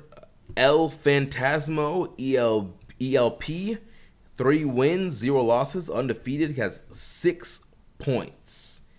Uh, we had a question here from Reddit user Asai Yojimbo. He says, what's your take on the build-up for El Phantasmo's New Japan debut and participation in Best of the Super Junior twenty-six versus the lack thereof for Robbie Eagles going into the, the Junior Tag League last year? Why do you think New Japan handled them both wrestlers so differently? Well, um, a couple things. Um, I think part of it could be the fact that Phantasmo has a lot of backing from management over in Europe versus Robbie kind of coming from the, you know, the Australian scene, which even though it's like burgeoning, it's not seen in the same kind of light or with the same kind of respect that, you know, it is to be have worked over in the U K, especially mm-hmm. with how hot the U K scene is and over the past few years, that sort of thing. But I think the other thing is look and charisma probably have a lot to do with it. Yeah, this guy, E L P, man, he oozes charisma. He comes out. He looks like a star, acts like a star. Um, he's been doing great character work, being a great heel. Uh, you know, yeah, this guy just comes off as a star, and he just comes off more of a star than Robbie Eagles. Now, I will say this, and we'll talk about Eagles in a second. Yeah, I do think in ring Eagles um, he's is better. Is better in ring than him. He's he's not just a little bit better. I think he's a lot better than Phantasmo. What we both admitted that we weren't very familiar with Phantasmo, and I'm not. I'm still gonna give him the benefit of the doubt. But what I I'm feeling like from watching these matches, if you want my honest opinion about El Phantasmo, I think he's a guy who's athletic and who can pull out a couple like cool spots. And the first time you see them, you're pretty impressed. But he's basically Tom McGee. Oh, wow. No, I'm not, okay, that's that's that's being a little harsh. But um, what I mean by that is like, as far as like match structure mm-hmm. and psychology and all that, I think he is very lacking. I really do. Yeah, but uh, you know what? Part of it too, I think he's going to be one of these guys that kind of doesn't go all out in like a mid-card type of match. I think the real test for him is going to be this week. He has a main event in Korakuen Hall with Will Ospreay. Um, once he starts getting in the main event, semi-mains, and getting some more time, that's going to be the real test to see what exactly he can do. Because most we'll of, see, we'll see with yeah. that. So most of these matches that he's had here have been, um, you know, either mid-card or the first or second matches. Dude, him and Bandito should have been a banger, and it was just okay. And there was a lot of botches and some, like, kind of – I was disappointed by that. The Bushi match was kind of just a schmaz. They were choking each other with their shirts a lot, doing a lot of, like, bullcrap. I don't really like the El Phantasmo heel stuff he's doing. Um, I get why they're doing it. I'll say this. Watching Phantasmo, and I'm not trying to be a Debbie Downer, but like watching Phantasmo, ro- watching Robbie Eagles, um, they're both fine, and I'm glad they're in New Japan. But I, I'm sitting there and I'm like, this is not the Bullet Club. like, like when I watch them, I don't. When I watch Ishimori, I think Ishimori's Bullet Club. When yeah. I watch those guys, I'm like, it's like they're playing. It's like some guys that just put on some. they remind me of all those dudes that like joined the N W O at the end, and you're like, why is Vincent in the N W O? You know, why is Stevie Ray in the N W O? Like, yeah, they they put the shirt on. Yeah. yeah. Why is Ray Traylor in the N W O? Like, this doesn't make sense. Um, yeah, so I'm kind of not like vibing with that. Phantasmo's at the top of the block, but I have been, I would say, less than impressed with him. Yeah, I mean, I think he's been, he's been good. He hasn't been great yet. But they're pushing him like he's great. Right. They're pushing him like he is already. So the uh, the Bandito match, I got that one at three and a half. I have the Bushi match three and a half. Um, and then I have the Eagles match on night six at three and a quarter. I was lower. I was like lower in every single one of those matches. Mm. Yeah, I don't know. I mean, I think the stuff that he's been doing, like a lot of his big spots are good, and I, his spots are good, but like his the the matches themselves, I couldn't tell you what his matches are about, man. I couldn't tell you, except for like he's gonna run up and like step on somebody's dick at some point in the match, and that's like about it. And he's gonna do some flippy shit, but like. I don't get Phantasmo. You know how like people like like Fed Fence squat, yeah. squatters don't be liking wrestlers. And, like I don't get them. I don't know what their character is. That's that's a, that's that's a, uh, that Vince McMahon. Goddamn pal, I don't get him. I don't I don't understand him. I don't I don't get I don't get El Phantasmo, bro. I just don't. I'm sorry. uh, oh man. Uh, we had a question from Reddit user Control Alt Wrist. He says, help the junior tag division out, guys. What would be your tag teams for Suzuki-Gun and Bullet Club?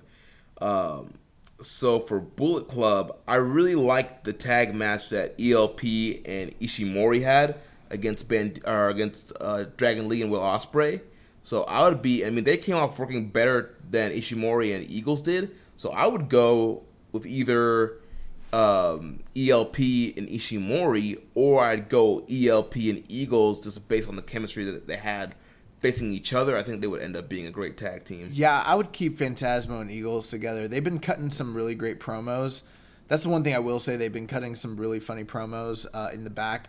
And, you know, Ishimori's the junior ace. I don't want him to be, you know, for, for the Bullet Club, I don't want him to be tied up in the tag team.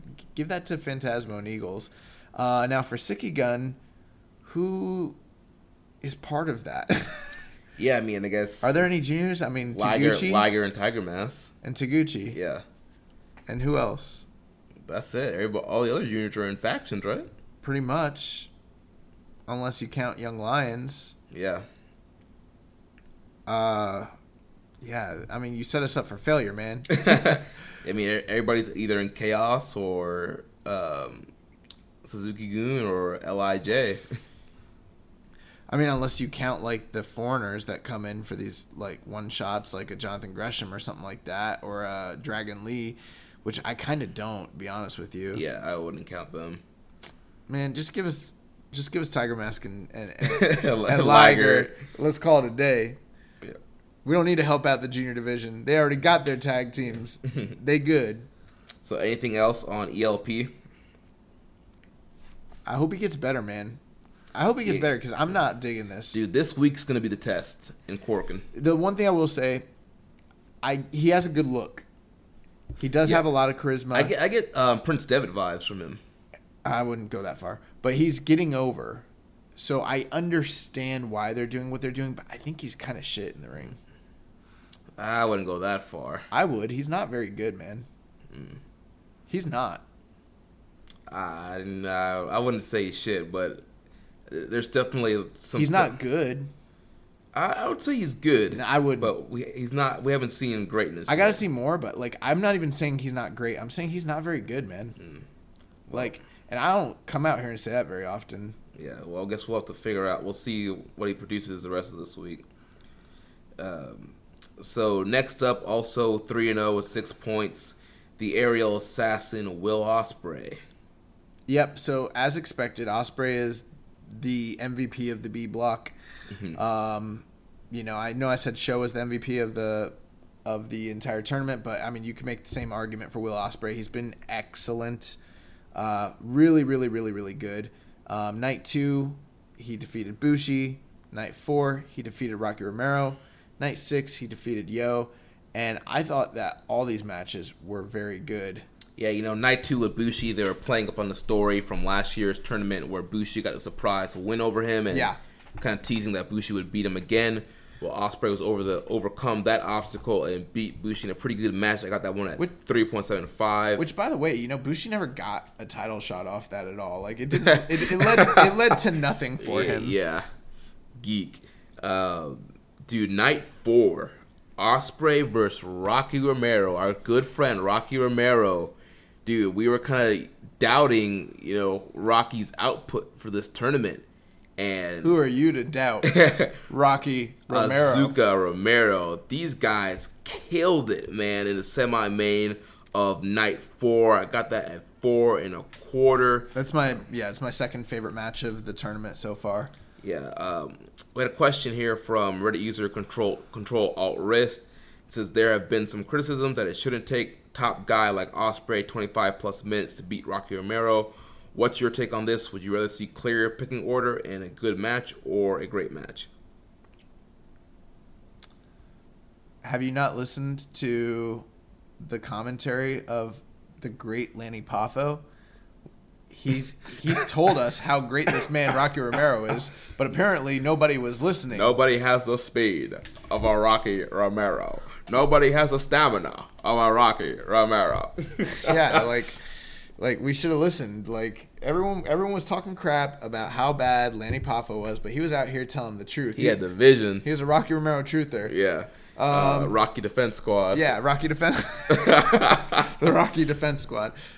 Um, yeah, man. This this match was just, it was really, really good. Yeah. Um, I don't have, I don't have a problem with him going twenty-five minutes with Rocky, because I think you are still establishing the pecking order with who's winning the match. Obviously, Ospreay won, so the pecking order is still very clear who's ahead of who. Uh, but I, li- I like the fact that you have a good competitive match. It shows you why Rocky's in this tournament in the first place. I mean, what kind of match was it? It was a face versus face match. It was a technical style wrestling match. It was very, very like methodical and slow built and slow. You know, it wasn't a war where like Ospreay was out here hitting him with hidden blades and shit, you know what I'm right, saying? Right. Like, it wasn't like bombs away. Like, uh, towards the end, like the last five minutes, yeah, you got a lot of that stuff, but the, the, the whole build for the first like eighteen minutes of the match wasn't like that. Um, it was like a, it was like what you would expect from a classic face versus face, respectful sort of like grappling contest. It didn't tell me, it didn't make it seem to me like Ospreay was getting outclassed or Romero was out of his element or something. It was very clear what we were seeing there. Um, and also, Ospreay's working mostly, what, main events almost every night or semi-main no, he, events? He's worked, I think, all semi-main so far. Okay. But, I mean, he's getting a lot of time in his matches. Yeah, yeah. We mentioned this match went twenty-five minutes, forty-five seconds. I mean, the crowd was, they were so bought into Rocky Romero and any near fall that he had over Ospreay. They were digging it. They were into it.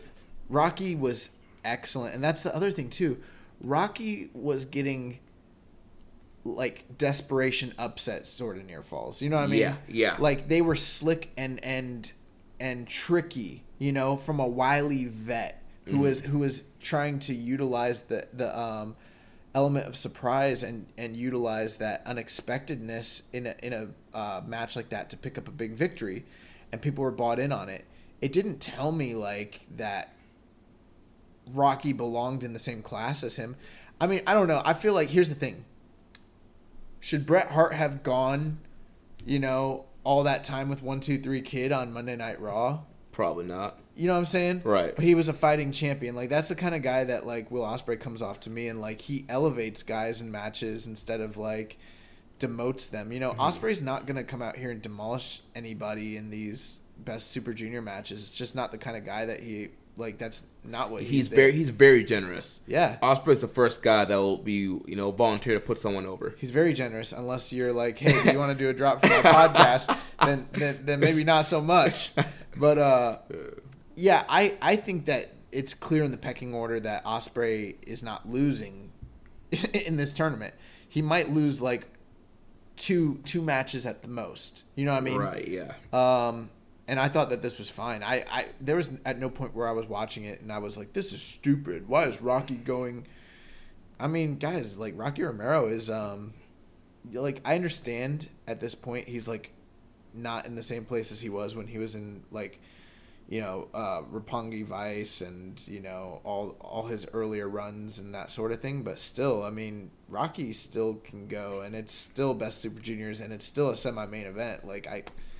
Yeah, I mean, the commentary told a great story, you know, about yeah. Rocky, you know, training for this tournament and just how he wants to prove that he can he, he can still, still wrestle. Go. Yeah.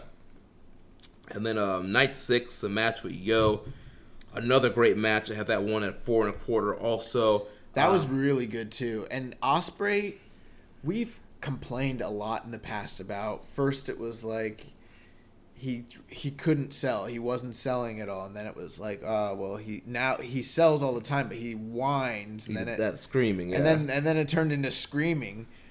Now he's kind of settled into this place where he doesn't do that so much, but his selling is getting really good. Yeah. Like, really good. Yo was working the leg uh, majority of this matchup here. A lot of chop blocks, figure fours, trying to slow down the aerial assassin, and Ospreay did an excellent job. This is another situation where they had a great uh, body part leg match. Ospreay did a great job selling the leg, not doing anything too unbelievable. Uh... There was some parts where it was a little bit. That was the one thing with that match that I think did bring it down. He did do. You're right. He did a good job selling the leg, but like he'd come down and like, uh, I don't know. There's just some stuff that, like he did too much on it. I think. Yeah. But that's the only thing with it. Uh, but yeah, I thought it was it was a great match, and I thought it was a great showcase for Yo. This match was designed to get Yo over. The near submission spots were like incredible. Yeah. Incredible. Yeah, Yo's been having a great tournament. Ospreay's the the clear head and shoulders guy in this block right now, and I mean, yeah, he's killing it. Yeah. So. Anything else on Ospreay? It looks like we're heading to a, an eventual Ospreay Phantasmo clash. What is that this week? May twenty-second, yep. Main event of Korakuen. It's going to be a big one. So that is a big one. Like that might actually be the one of the determinants of who wins this tournament. So yeah. That's a big one. Um, let's talk about the next guy who is also undefeated and at the top of the mother effing block. The coach, Ryusuke Taguchi.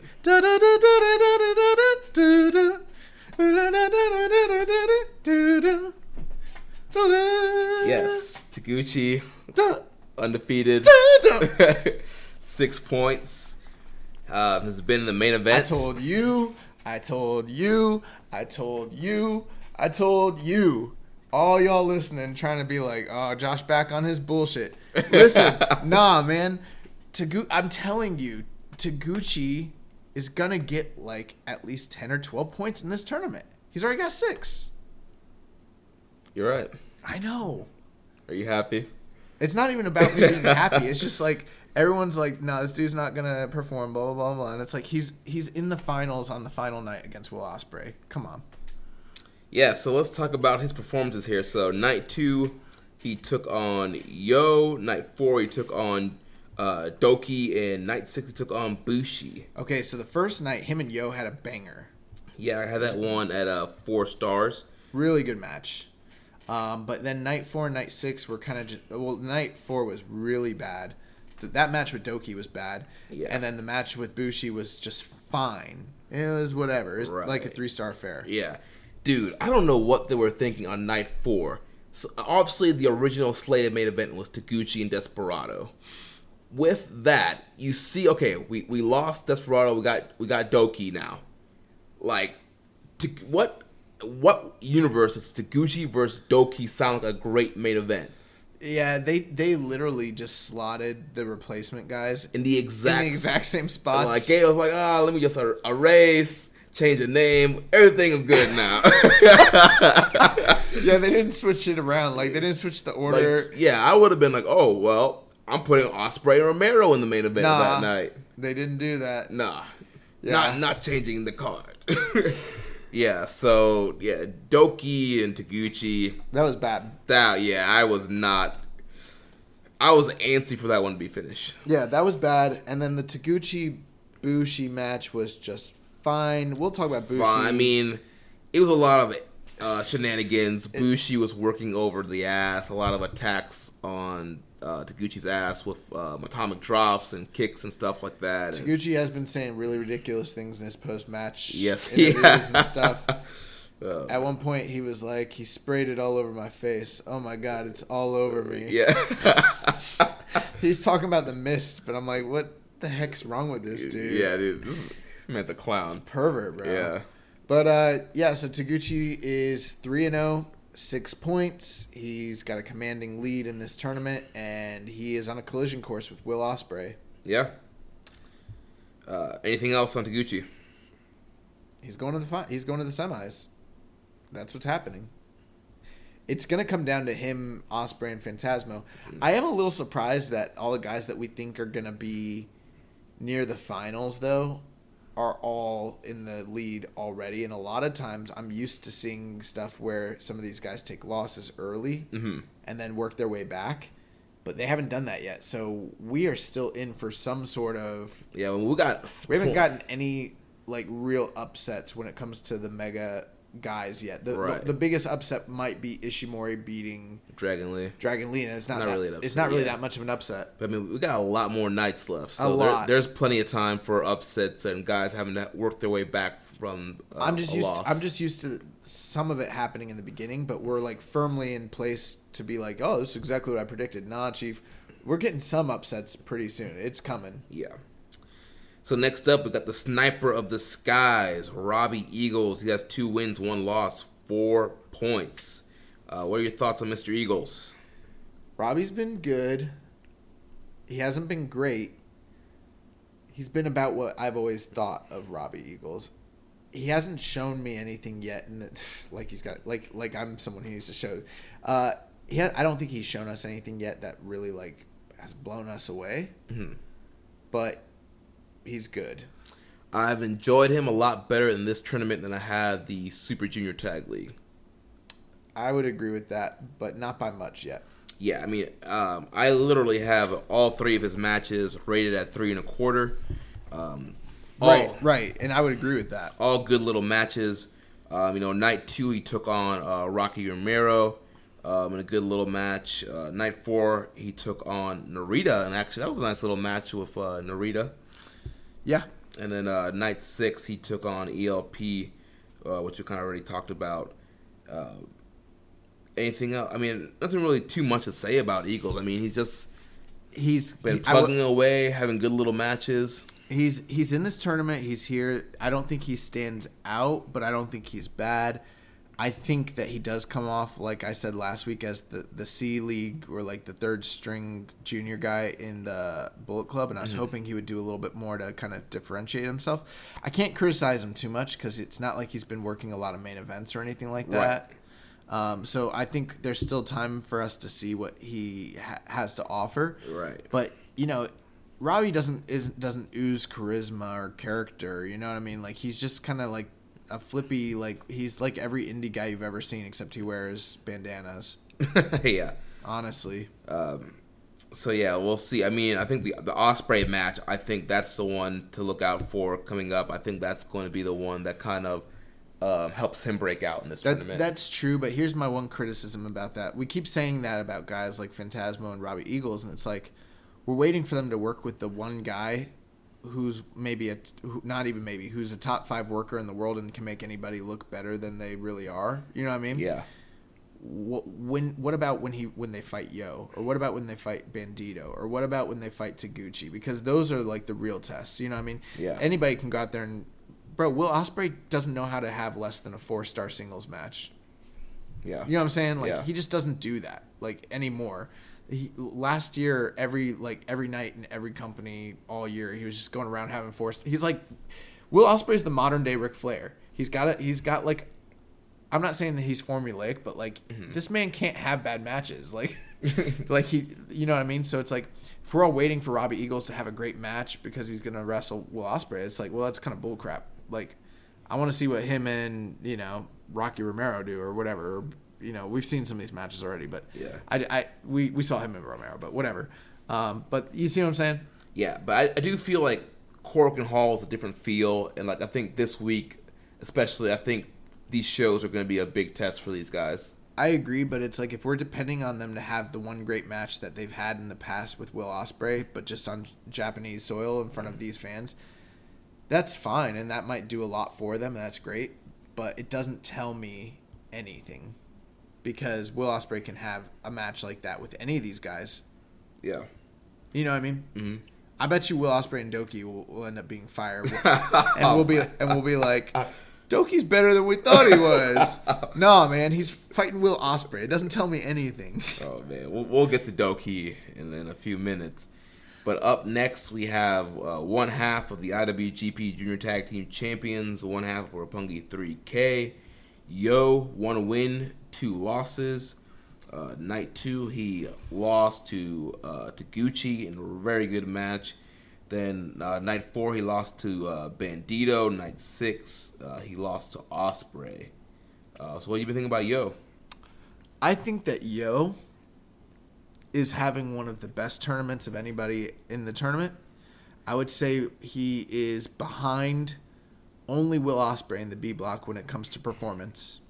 And it's kind of an unsung thing because he's had two losses and he's had very good matches, but they're not classics, kind of like the Sho Shingo. Mm-hmm. But, I mean, everything's been around four stars the whole time for him. Every match has been really good. He's having a better tournament than he did last year, and last year was a good tournament. Yeah. Um, you know, I was actually kind of surprised that he got the win on Bandito.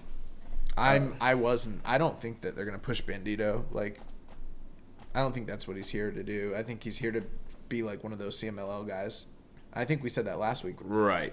But I don't know. I just thought that if Bandito was going to beat anybody in this block, I feel like Yo would have been one of the guys. Bandito's going to beat guys. Yeah. I just figured Yo would be one of those guys that he would, he would beat. Nah, man. I think I think that Yo's going to get pushed to the same. Last year, if you remember, Yo and Sho had the same uh, point totals.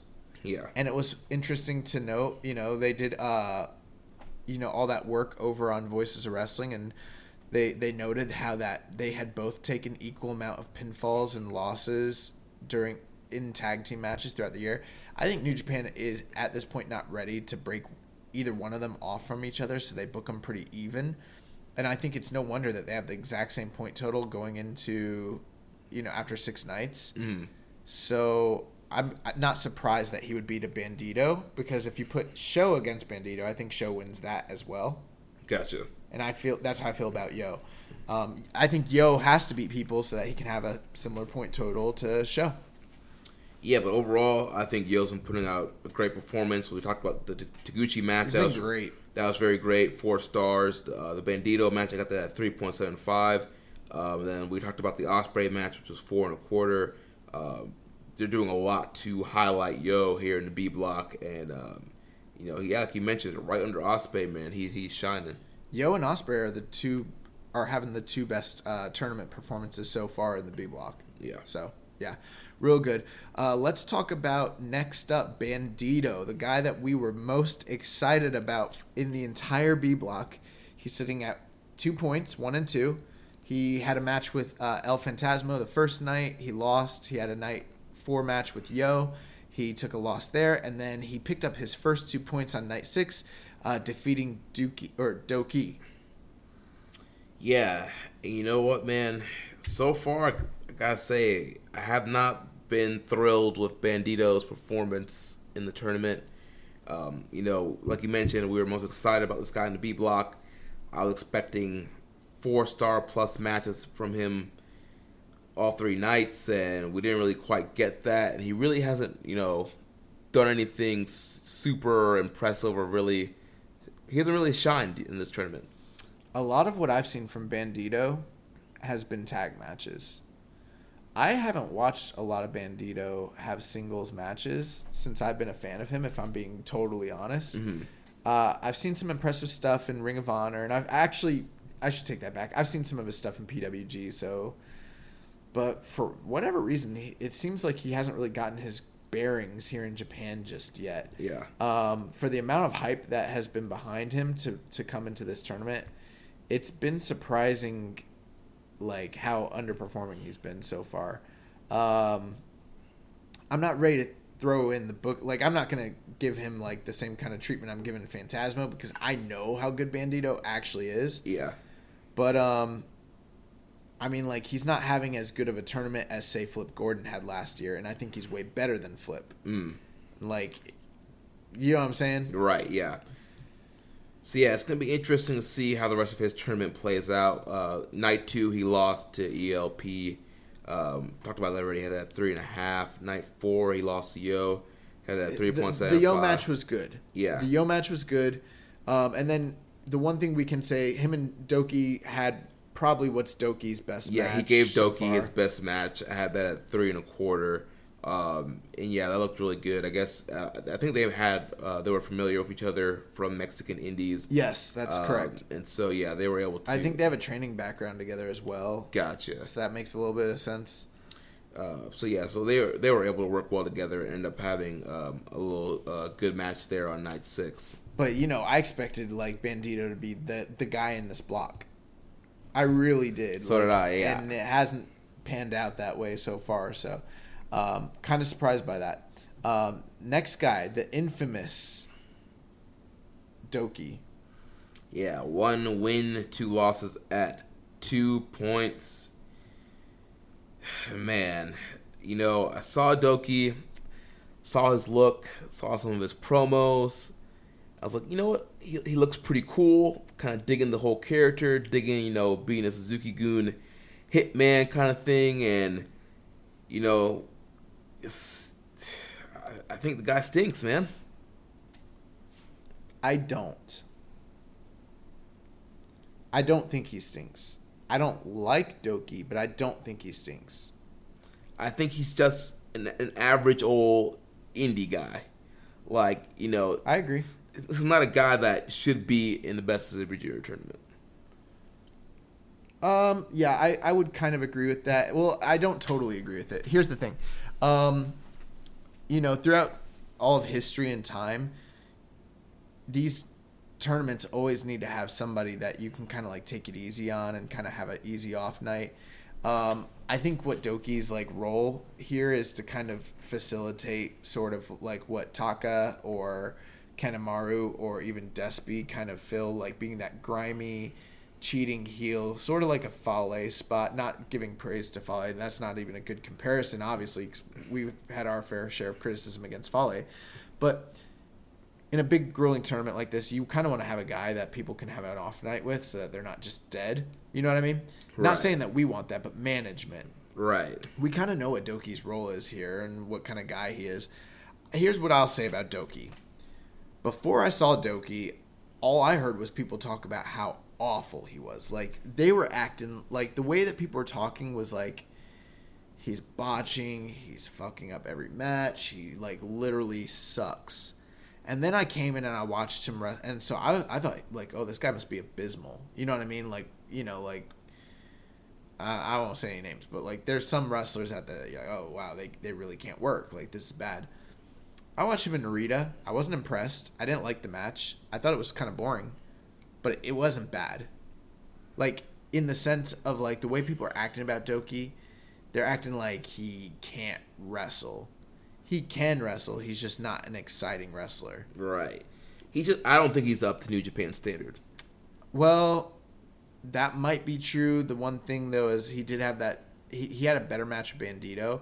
And I feel like part of it just is, like, this guy's been on, like, the Mexican indie scene literally for, like, all these years. And, like... might not be as familiar with working this style.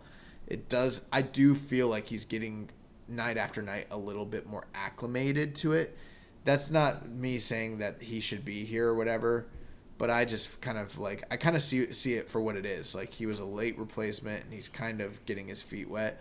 I'm not going to bury him the way everybody else is, because I don't think he's as bad as everyone's saying he is. I just think he's not good. You know what I mean? Right. I just don't. I honestly, I just don't think he had he has any place in this tournament. I get it was a last minute replacement. That's who they had to get. But uh, man, you would have hated some of those old champion carnivals, man. Like, th- I don't know. I always feel like there's a spot for like a not so great wrestler. Right. But he he wasn't. You know, they didn't have that sl- right. slated in this block before, though. Right. No, you're absolutely right. Who did he replace? Desperado. Yeah, and that Desperado is going to have a great tournament. Yeah. So things changed quite a bit. Um, I mean, again, I don't think Doki's like a great wrestler or anything. I just think he's just working like a really boring style. Yeah. And it, if you're cherry picking, I think all of his matches are skippable. skippable. They've all been skippable. You, yeah. you you don't have to watch Doki at all. Um, n- not whatsoever. My whole thing is people are acting like he's... Because I don't want to say he's... Like, he is bad. Like, don't get me wrong. He is bad in the sense of, like, he's not doing anything worth watching. Right. He's boring. But people are overblowing it and acting like he can't wrestle.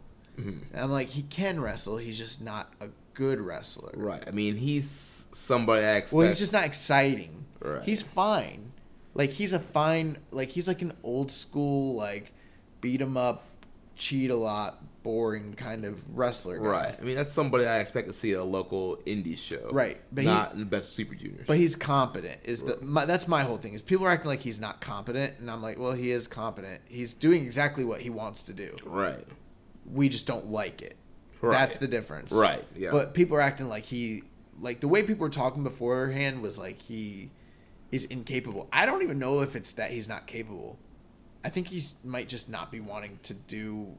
all that shit, you know, I don't know.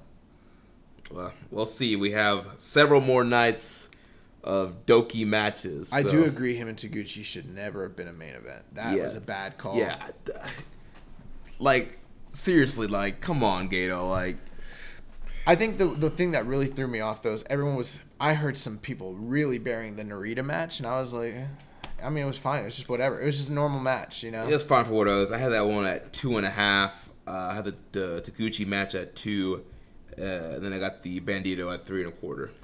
You had Taguchi and uh, Doki at two, but you had Ishimori and Scurll at three. Yeah, you might want to rethink that one. That that Ishimori Scurll match was worse than Doki and Taguchi. Mm, oh, it was uh, for sure. Uh, maybe I need to rewatch it, but I don't think. Don't it... rewatch it. Just go with your heart. Well, my heart, my heart says three and two. Your heart is wrong. Go with uh, my heart. Oh, man. But, yeah, I I did not. I know some people rated the Taguchi Doki a little bit higher than I did, but, dude, I was antsy for the show to be over. I wanted the match to be over. It was I, bad. I didn't it like was bad. anything in the match. I was like, just go home. Yes. Just go home. That's that's how I was feeling during that match. Yeah, we chanted that before. We chanted had, that. Oh, actually, were you, you weren't with us. We chanted that at Joey Janela and uh, Fred Yehai. Okay. That match. Uh, yeah. But anyway, so that's Doki. Uh, let's talk about um, someone who's been surprisingly good on this tour. Not surprisingly, but, like, he's overperforming what expectations had been. Rocky Asuka Romero. Yes. Uh, the leader of Chaos. Uh, yeah, man. Rocky has been killing it, man. Yeah. Night two uh, faced off against Eagles. Took a, a loss there. Had that one at three and a quarter. Night four, we talked about the Ospreay match. Had that at four and a quarter. Then on night six, he got his first win of the tournament, taking on Ren Narita. Had that one at three and a half.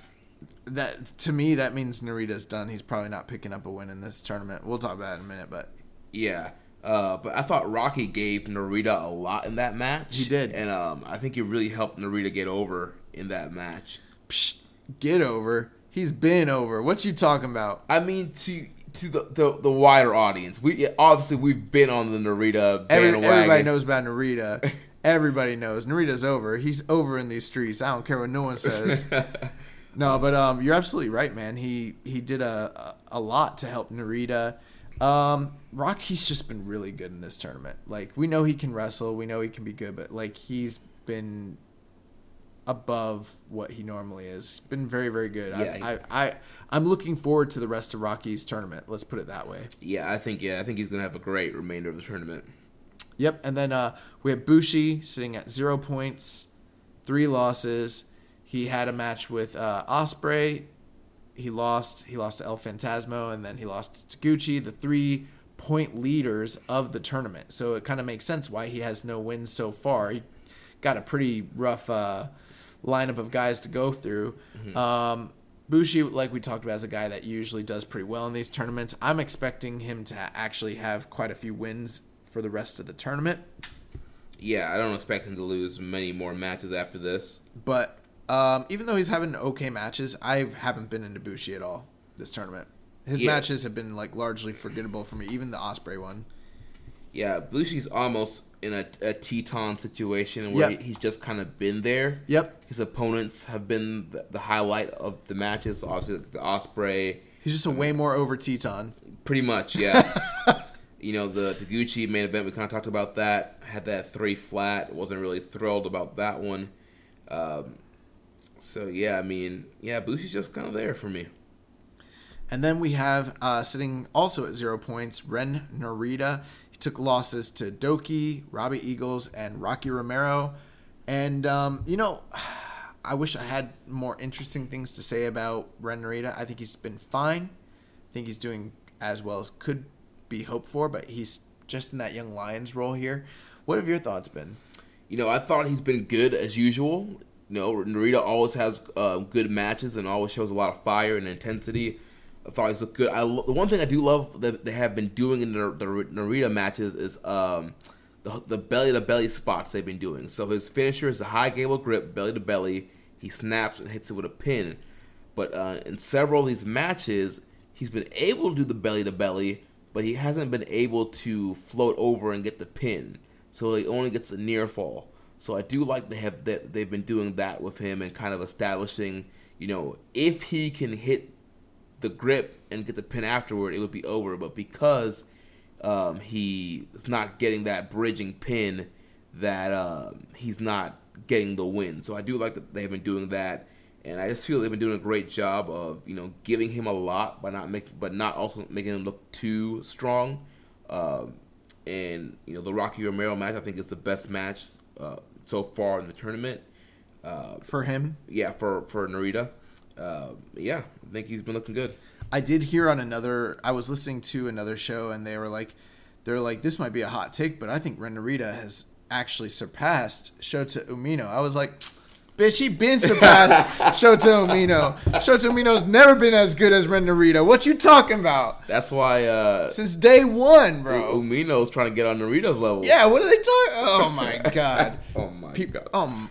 Oh, my God. Oh, speaking of, oh, my God, how about uh, Mick Foley just came out on Monday Night Raw and uh, announced the twenty-four seven title, a green belt that looks, it looks like the w, W B C belt from uh, boxing, and it's a belt that can be def- defended anywhere, anytime, twenty-four seven. So basically, it's the hardcore title without the hard being the hardcore title. It's just twenty-four seven rules. Interesting. So, moving on. Uh, Do you think that New Japan should adopt this uh, this gimmick? Have have twenty four seven rules? No. Like that video where like uh, where Liger is trying to pin everybody while they're Dude, sleeping. Actually, that was hilarious. That was hilarious. If y'all ain't seen that video, there's a video online of Liger trying to pin uh, the wrestlers in the dojo while they're sleeping, and like he tried to pin like Tanahashi, but Tanahashi was sleeping with, with one it, shoulder with up. One shoulder up. Yeah. This man never puts both shoulders down. Yeah. He, was, he failed the pin, except he got, he got the pin on Hanma. Yeah, he got the pin on Hanma. oh, it's oh, mad man. funny. Dude, I sleep on my stomach, man. Don't That's, sleep on my back. It's not good for you, actually. It's bad for you. I hate being on my back, man. I don't like, I don't like my shoulders on the mat, man. I, I know what you're saying, and it's funny, but I'm worried for your health. This is not good for you. You need to sleep on your back, man. It's Bro, better for you. It's uncomfortable. Dude, being, I, I, I don't feel comfortable being on my back, man. Man, you're going to get scoliosis. But anyway, so uh, that is going to wrap it up for the B block. Um, my main final thoughts just about the B block is, like, it is surprise. I mean, I guess it's not surprising, but, like, I didn't expect the exclusions of uh, Desperado and Flip Gordon to have such drastic effects on the quality of matches in this turn in, in the B block, but it really has, like, surprisingly. So yeah, it's that, that was a big blow to the B block. Big big blow, but um, it's not like B blow or it's not like either of these blocks have been disasters or anything. They've been fine. It's been it's still been a very entertaining tournament. I will say this though, people that are watching this tournament, I, I've seen a lot of people like really giving a lot of praise, and as such they should. But it's nowhere near last year's level of tournament. Like, right. not like nowhere near. Yeah. Like, uh, not even close. That's not. It's not even trying. It's not even a knock. It's just facts. Like, it's just facts. Last yeah. year's tournament, man, with um, Hiromu, man. Hiromu was putting on like over four star matches every night the entire tournament, plus all the other. Like, there was just so many guys that were putting on bangers last year. It was crazy. Yeah. Um. This this been a good tournament with, you know, I'm hoping it gets better as time goes on. Yeah. But uh, there was yeah. one, one question we missed from uh, Reddit user Maserati. And he asked, uh, it was about Douki. Oh, was, God. Was Douki holding El Desperado's mask when he came down to the ring on a few of these shows? I'm not sure if they explained it or I'm just mistaken. He was holding a mask that looks that was at least very similar. Yes, that was Desperado's mask that he was holding. Yeah, it's the mask he was wearing during the uh, the death match he had with Jun Kasai at Taka uh, Taichi Mania. And so I, I think he's doing that. Like, obviously, he's aligned and associated with L I J or... with Suzuki-Gun during this tournament, and I think the fact that he's kind of carrying the mask that he was wearing when he got injured, you know, kind of just paying honor to him because he should be in the tournament and he's not, basic sort of thing. Right. So, yeah, that's on that. Before we go into the news, I want uh, to address something. Uh, this is unrelated to this tournament, but I think it needs to be stated. Like, I okay, so I heard something this week. I was listening to, or last week, I was listening to Wrestling Observer Radio, and someone was, they were doing mailbag questions, and somebody asked the question about Hulk Hogan and him winning the first ever I W G P title during the nineteen eighty-three I W G P uh, tournament, uh, which is the precursor to what became the G one, mm-hmm. and he was asking whether or not it was a work or a shoot, the fact that he knocked out Inoki and got a uh, count-out win to win that tournament, and why he wasn't, con- you know, even though he got a belt and he was called the I W G P champion, why he isn't considered an I- a former I W G P champion. And Dave answered this question, and he answered correctly in saying that that Inoki and New Japan actually lied to the media, saying that it was actually a shoot when it wasn't. It was a planned work, and it hurt the, the credibility of New Japan in the eyes of the press, which is true. That that did happen. But then he said that Hulk Hogan, in his eyes, is should be considered a former I W G P champion because he won the tournament to crown the best wrestler in the world and was awarded the belt. And he's like, yeah, he didn't defend it a lot or, any, or anything, but he was the I W G P champion. It's part of the same lineage. I want to address this very strongly and let all of you know who heard this, or if you haven't heard it, let's just make it very clear. Hulk Hogan is not a former I W G P champion. Winning the I W G P tournament did not make you an I W G P champion. That championship did not get instituted until nineteen eighty-seven as an actual championship that was defended regularly. Prior to that, it was literally just a tournament. Um, it would literally be the same thing. Like, winning that tournament was kind of like the same thing as Braun Strowman winning that belt over in Saudi Arabia. Yeah, for, from the greatest uh, Royal Rumble or whatever. Same thing. Um, another example of this, and this is actually a more close understanding. In the U F C, they have a heavyweight ter- uh, championship now that is held by Daniel Cormier. It goes all the way back to uh, Mark Coleman. He was the first ever I or the first ever U F C heavyweight champion. He actually um, defeated the super fight champion, quote unquote, which was Dan the Beast Severn. That was in nineteen ninety-seven. Prior to that championship existing, they never had titles. They just had tournaments, and they would have weight.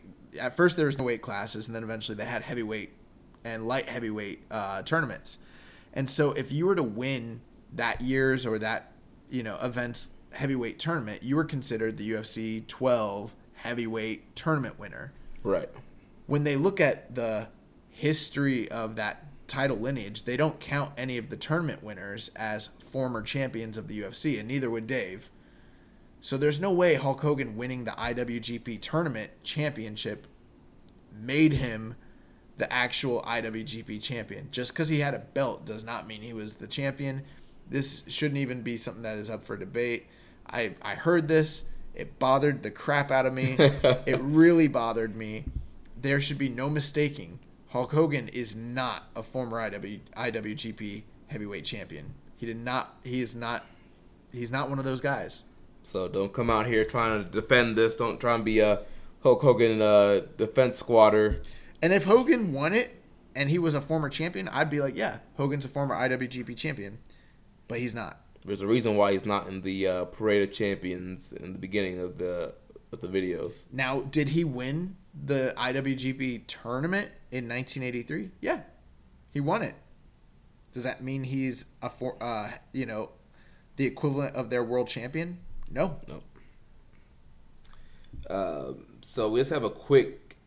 Uh, also, if he won it, then you'd also have to say that Andre the Giant won it because he won it in nineteen eighty-five. And you'd have to say that Inoki is a three-time champion instead of a one-time champion because he also won the tournament in eighty-four and eighty-six. So, again, what are we talking about here? Yeah. Uh, so, moving on to the news. So, uh, a couple quick items here. Uh, Jushin Thunder Liger has been announced for the G one Climax twenty-nine uh, show in Dallas. He's actually going to be in the G one. No, don't get people's don't get people's hopes up. Get that misinformation out there. Night one, he's wrestling Suzuki. It's happening. Uh, so yeah, so adding on another U S date to the retirement tour. Uh, yeah, New Japan announced him as being a part of this uh, G one Climax tour and being on the July sixth show in Dallas. His opponent has not been announced yet. Um, I don't think it'll be Suzuki because I'm assuming Suzuki will be in the G one Climax tournament. It's going to be a multi-man match. Yeah. But you know what? We were in New York, and I thought that'd be the last time I ever see uh, Liger live, but now I get to see him again in Dallas. Dallas. Like, yeah. This is kind of dope. So that'll be cool. Um, another show announcement from New Japan, Lions Break Project two will be happening in Anaheim, California. Uh, this will be taking place at the Anaheim Convention Center on Saturday, December seventh and Sunday, December eighth. Uh, the shows are a part of the Chara Expo U S A twenty nineteen, which is put on by Bushi Road.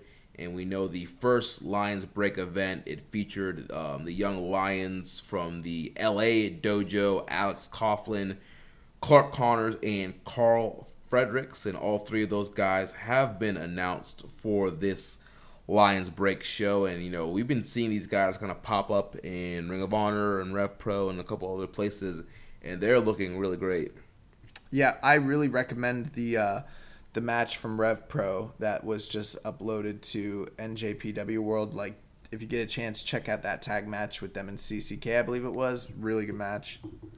And then um, speaking of dojo, we have two guys from Australia coming to the New Japan dojo, uh, Liam Fury and Patrick Shishishka. I'm not sure if I'm saying that last name correctly. But uh, those guys are heading over to the New Japan dojo. Yes. Any any final thoughts? Not really, man. That's, uh, that's pretty much all that I have for the news this week. Was there anything else that you saw? Nope, just this. So we've got uh, next week we're going to be covering the rest of the second week of Best of the Super Juniors.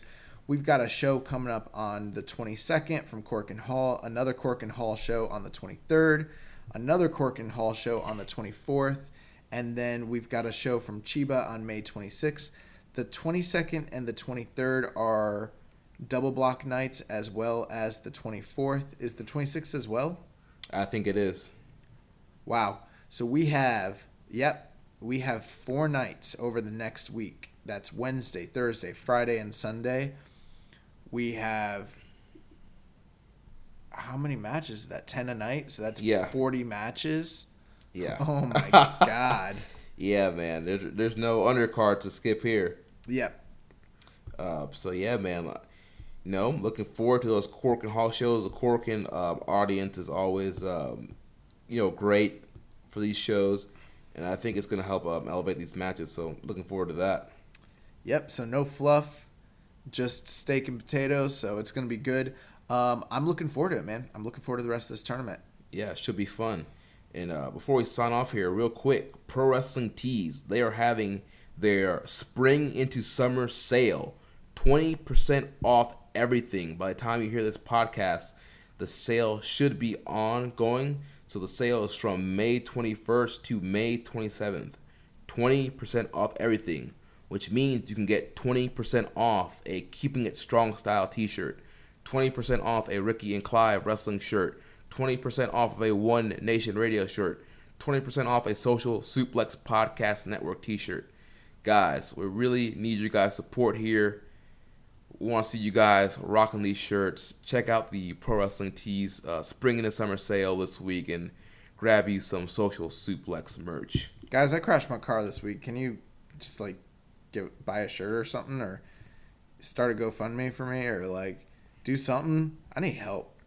Yeah, buy all, all proceeds of Keeping a Strong style shirts will go to uh, Young Boys Car Fund indefinitely. Like, we'll be making some payments with those. Uh, well, that's it.